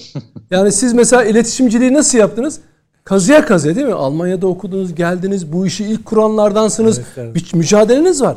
Hadi yani yok bizi ilk kuranlar değil. Alaaddin Asna, Öyle mi? Betül Mardin değil ilk kuranlar. hayır ama onların kendi mesleki ya pozisyonunuzu tırnaklarınızla kazıya kadar sizi oradan Evet, kolay kolay doğrudur. kimse söküp atamaz değil mi? Doğru. Değil mi? Ali Saydam'ı almadan iletişim sektörünü alamazsınız. Doğru. Ama Birazcık sen öyle. şimdi inşaat sektöründe bir babam var. Müteahhitliği de ondan öğreniyorsun. Müteahhitlik dediğinde ekonomi okuyorsun ama şirketin başındasın. Büyük para kazanıyorsun. Keyfin yerinde. Şimdi burası da e, e, şey gibi hazır bir delege, üye, seçmen var. Birileri almış seni yüzde 14'ten 96'ya çıkarmış. Sen diyorsun ki bu e, şey gibi e, babamın dükkanı gibi falan zannediyorsun. Ama öyle olmuyor. Adama derler ki bir şöyle uzak dur bakalım falan diye. Ve bir, bir, bir fotoğraf üzerinden karizmanı çiziyorlar. Sonra daha daha Kılıçdaroğlu başaracak diyorsun yani. Gene şöyle Kalacak, devam. bakın üzerine çok bu- büyük baskı oluşturmaya çalışacaklar. Ama o o bakın en önemli çalışacak özelliği ya? hocam sinir savaşını ondan daha iyi yapabilen yok. Bak ben size bir örnek vereyim mi? Şimdi insanlar hafızalarını canlandırsınlar.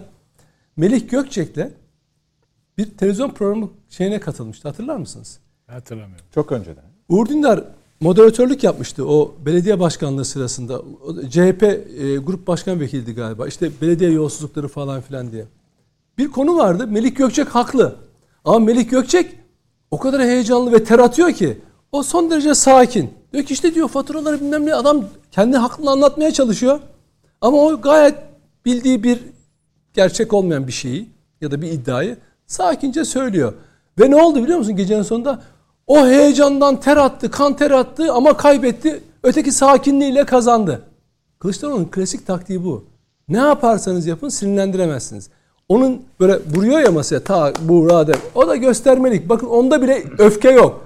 Ben Ya da en sinirli hali. Şimdi mesela ben masaya vurduğum zaman o masayı deviririm yani. Yani ben mesela buradayım dediğim zaman o masanın devrilmesi lazım. Yani içimdeki o öfke o masayı devirir. Ama o ne yapıyor? Buradayım falan böyle.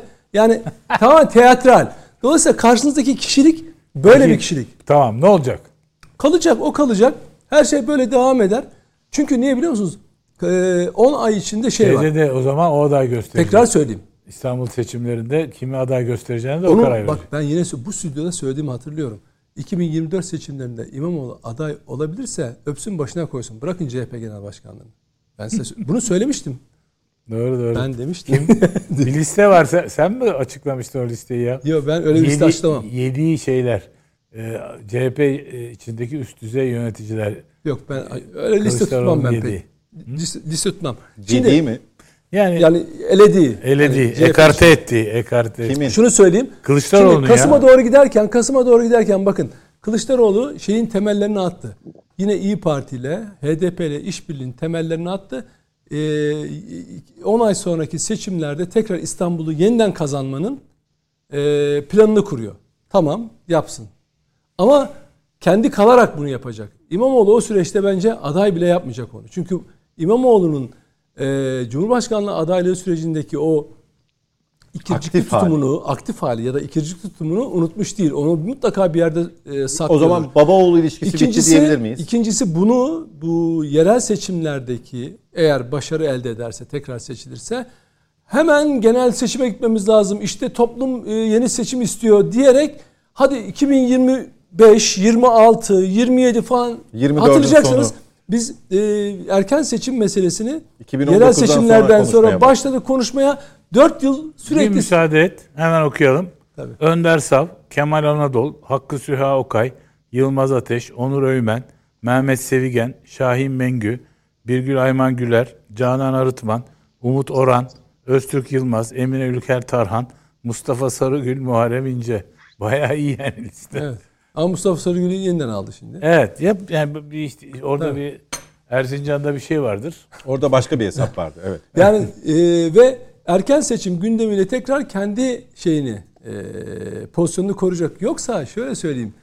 E, Kılıçdaroğlu gene- CHP Genel Başkanlığından ayrıldığı zaman falan yani kapısını çalan bile olmaz. Yani bir Burhane'de yazdığı vardı. Oraya döner mi dönmez mi gider mi gitmez mi bilmiyorum ama emeklilik günlerini orada geçirir. Dolayısıyla kariyerist bir kişi bir de kafasında bir fikriyatı var. Ö, azımsamayın. Adam bize söylemediği ama bizim gördüğümüz ve hissettiğimiz bir siyasi şeyi var, hedefi var. Onu oynuyor. Onun için HDP'lerle yakın. Onun için İyi Parti'yi kullanabiliyor falan filan. Bunu unutmayın. Bunun ne olduğunu 14 Temmuz öncesi söylemlerine bakarsanız o amaç birliğinden sapmış değil. İkincisi bunu ondan isteyen sadece kendi içsel ideolojik tercihi veya siyasi düşüncesi değil.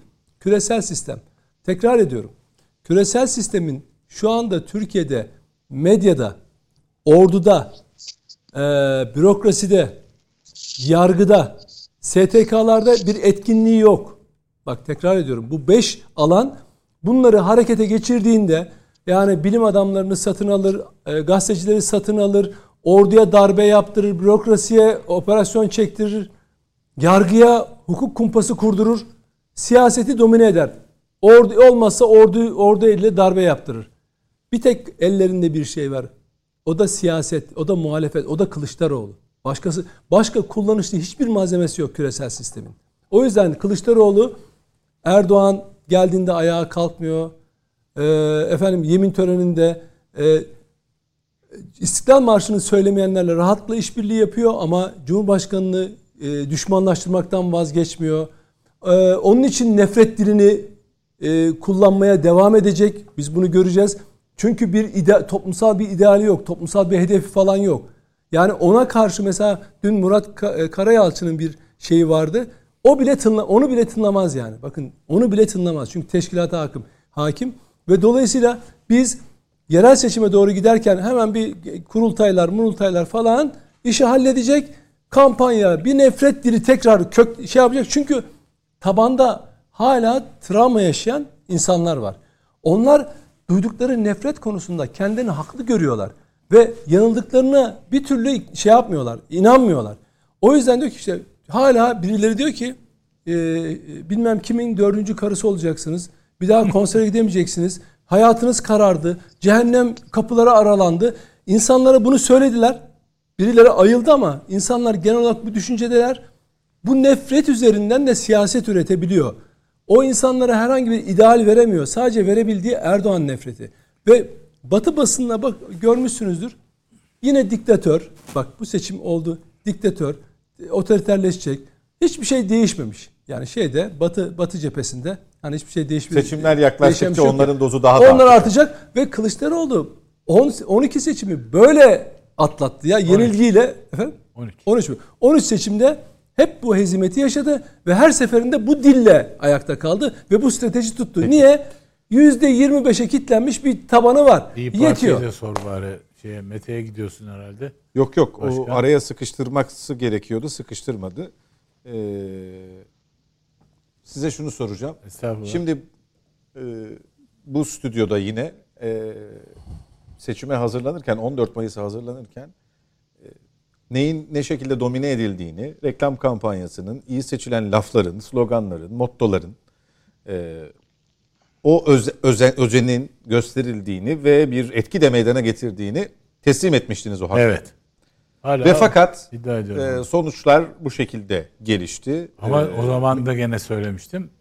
Temel e, kültür ve de, değerlerde politika, problem var. fikir olmadığını Bravo. ifade etmiştim. Ama tarz, üslup Amerikan tarzı bir kampanya yönetimi söz konusu.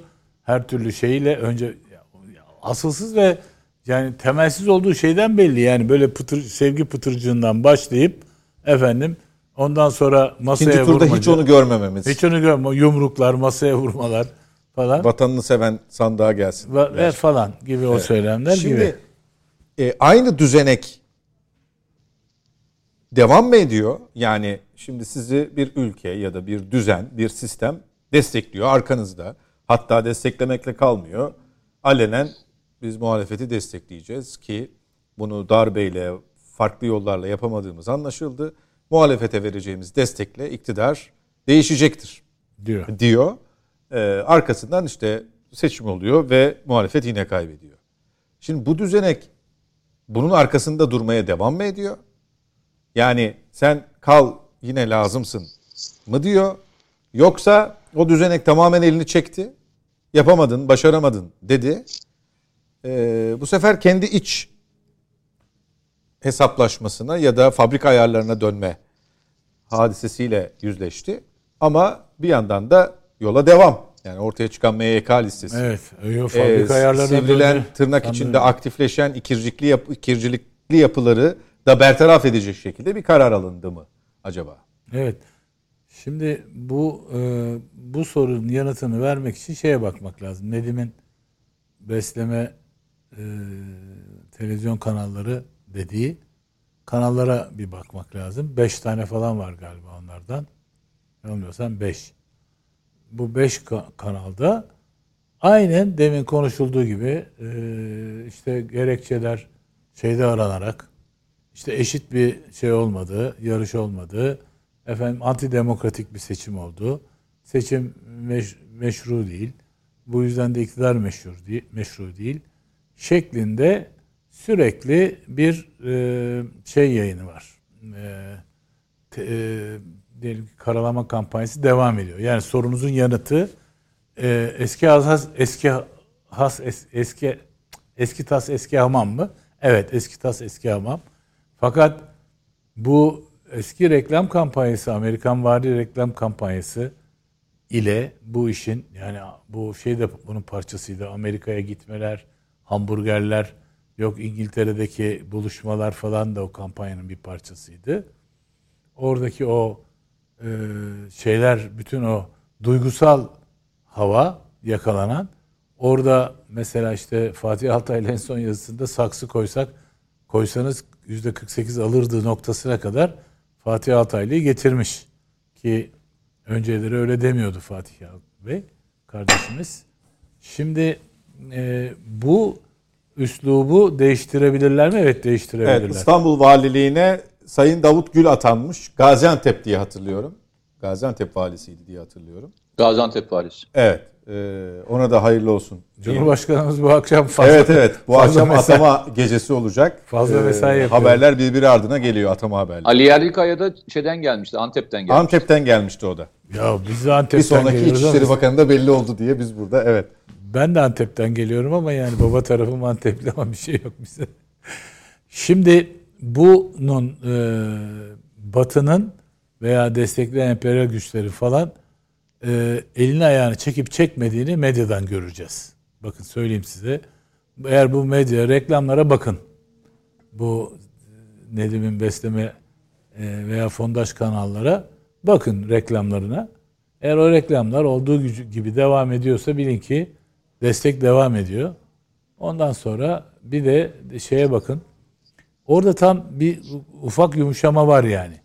O hani tam seçim öncesi L'Express, Le Point, efendim Der Spiegel ve Stern ondan sonra şey ekonomist, Wall Street Journal, BBC falan bir topyekun bir girdiler hatırlıyor musunuz?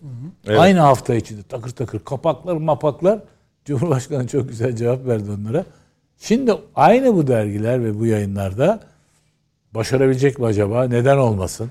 Falan gibi böyle hafif yumuşak Biden'daki ifadedeki yumuşama gibi veya şey ya Macron, Macron'un attığı gibi. Onlar Tebrik gel gel. ediyorum. Onlar Mete. gel gel yapıyorlar. Macron'un yaptığı gibi işbirliği Akdeniz bölgesi bilmem ne.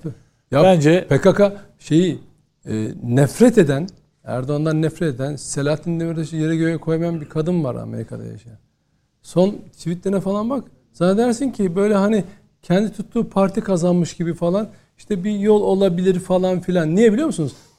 Erdoğan'a gel gel yapıyor şimdi Batı. Yani bakalım Abi bizim dediğimiz noktaya gel gel yapsın. Bak Amerika'nın bir numaralı meselesi Türkiye ile ilgili iki tane meselesi var. Akdeniz bir, Mavi Ma- Vatan meselesi. İkincisi de e, Türkiye'nin güneyinde terör koridorunun, terör devletinin kurulup kurulmaması. Bu konuda Erdoğan'ın herhangi bir geri atma, adım atma ihtimali var mı? Yok. Ama işte ne yapıyor? Gel gel yap. Gel gelin amacı ne? Her tarafı gel gel olsa ne olacak? Ay tabii. Ama işte gel yani O deniyorlar. nedenle burada esas mesele güvenlik meselesi olarak devam edecek. Burada da Mete'nin e, lafına hiç girmeyelim. E, haddimizi bilip susalım diyorum. Peki. Son söz onun olacak zaten. Ee, bir muhalefet fotoğrafı çekecek bize. Görün fotoğraf nasıl çekilir. Buyurun Sayın Mete Erer. Oo, Ee, şimdi beklentiyi ben yukarı çok, çekti. e, şöyle söyleyeyim. Nedim geçen haftalarda yazdığı, bizim e, sıklıkla anlattığımız, Ali abinin e, köşesinde yazdığı konular vardı. Şimdi farkında mısınız? O e, konuları yazdığımızda ve konuştuğumuzda e, ya ne diyorsunuz siz kardeşim böyle değil diyenlerin tamamının aynı hizaya geldiğini farkında mısınız? Tabii tabii. Bütün muhalif kesimler şimdi aynı şeyi söylüyorlar. Ali abi şimdi birkaç örnek verdi. Ee, yani benim bildiğim isimler dahil olmak üzere aynı yere geliyor. Ya işte aday yanlıştı. Aa, günaydın. Mesela Nedim geçen gün şey söylemişti. Hatırlarsanız yazdı köşesinde de. Kardeşim nasıl olur yani Zafer Partisi'nin CHP'ye dayattığı e, şeyler zaten CHP'nin olması gereken konulardı. Yani bu utanç vesikası gibi bir şey yazdın galiba değil mi Nedim yanlış hatırlamıyorsam? Tabii. Düşün şimdi şey yazmaya başladılar. İşte bazı yorumcular şey söylüyor. Nasıl olur böyle bir şey imza atar? Ama seçim öncesi şöyle diyorlardı Mete. E, zaten o maddeler de CHP'nin e, e, ilkeleriyle çok uyuşuyor. Tabii. Yani uyum arıyorlardı o günde. E, tabii tabii aynen. Şimdi sorun şurada başlıyor e, sevgili Serhat. E, yani Türk toplumu o kadar zeki ki, o kadar zeki ki, hep diyorduk ya orada Anadolu feraseti ve Anadolu irfanı denen bir kavram var diyorduk. Hani hani hep diyorlar ya e, daha fazlasını verin size verirler. E, daha fazlasını verdiniz. Vermediler. Demek ki e, hesabınız bu değilmiş. Hesap bu değilmiş. Hani diyorlardı ya onlar makarnacı, onlara işte e, kömürcü böyle demiyorlar mıydı? Böyle tabirler kullanmıyor muydu? Bir fazlasını verin. Hatta beş fazlasını verin kesin kazanırsınız.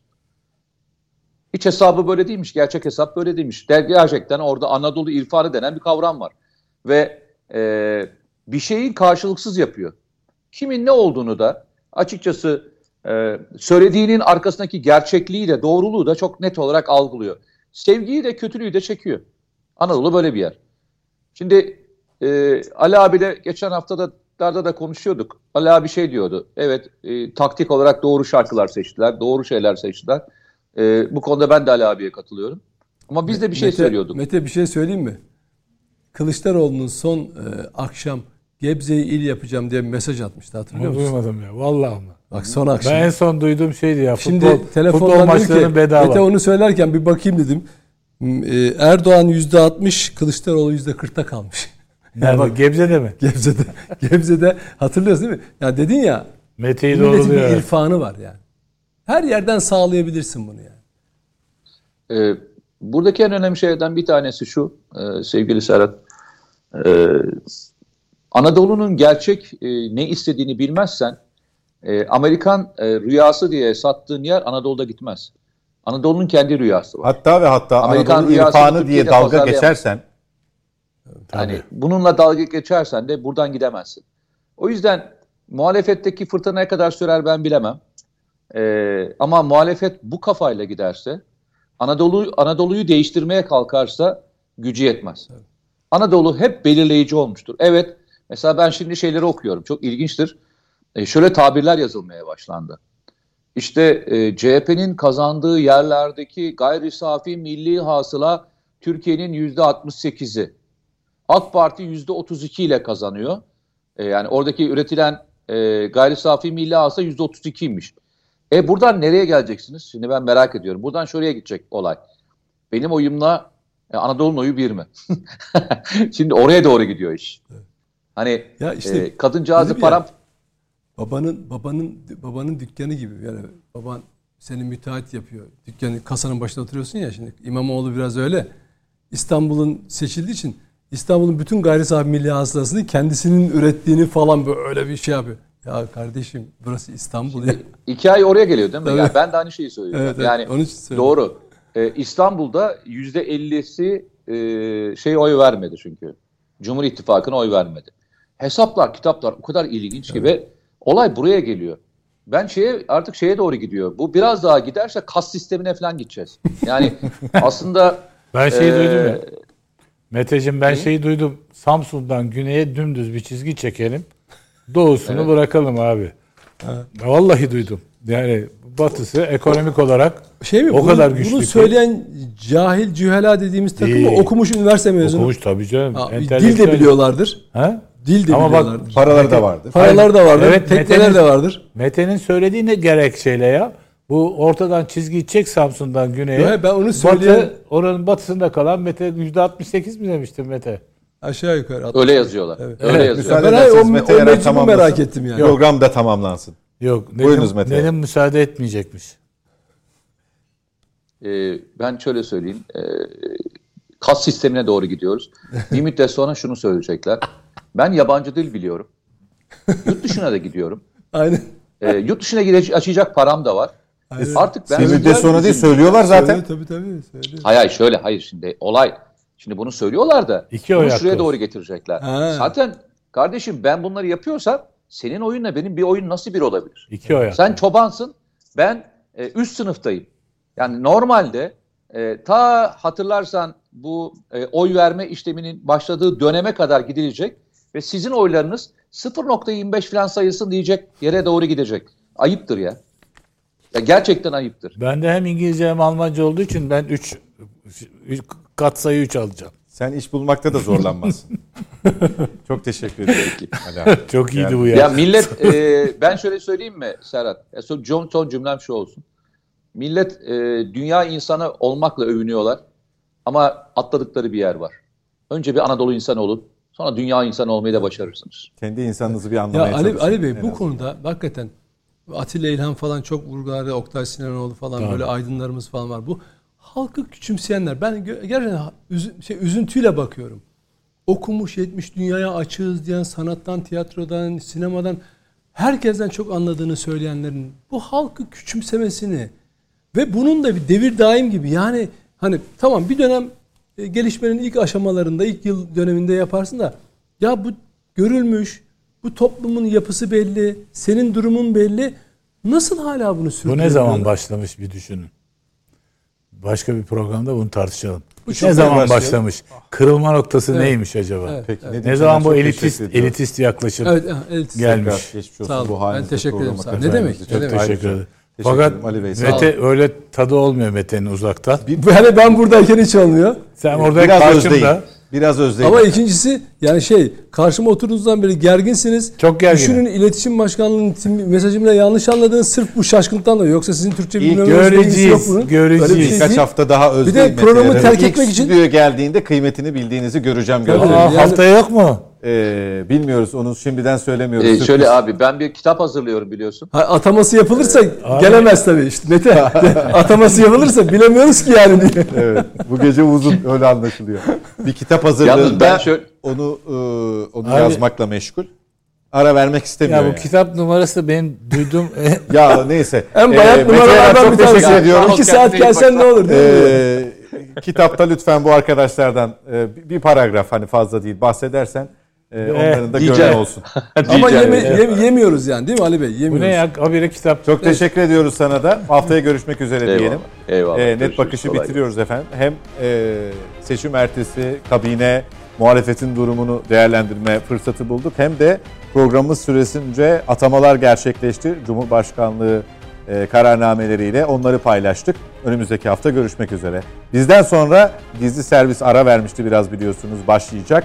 O da bizim konularımızla devamla biraz e, hareket edecek. Kendi gündemleri de var elbette. Görüşmek üzere, hoşçakalın.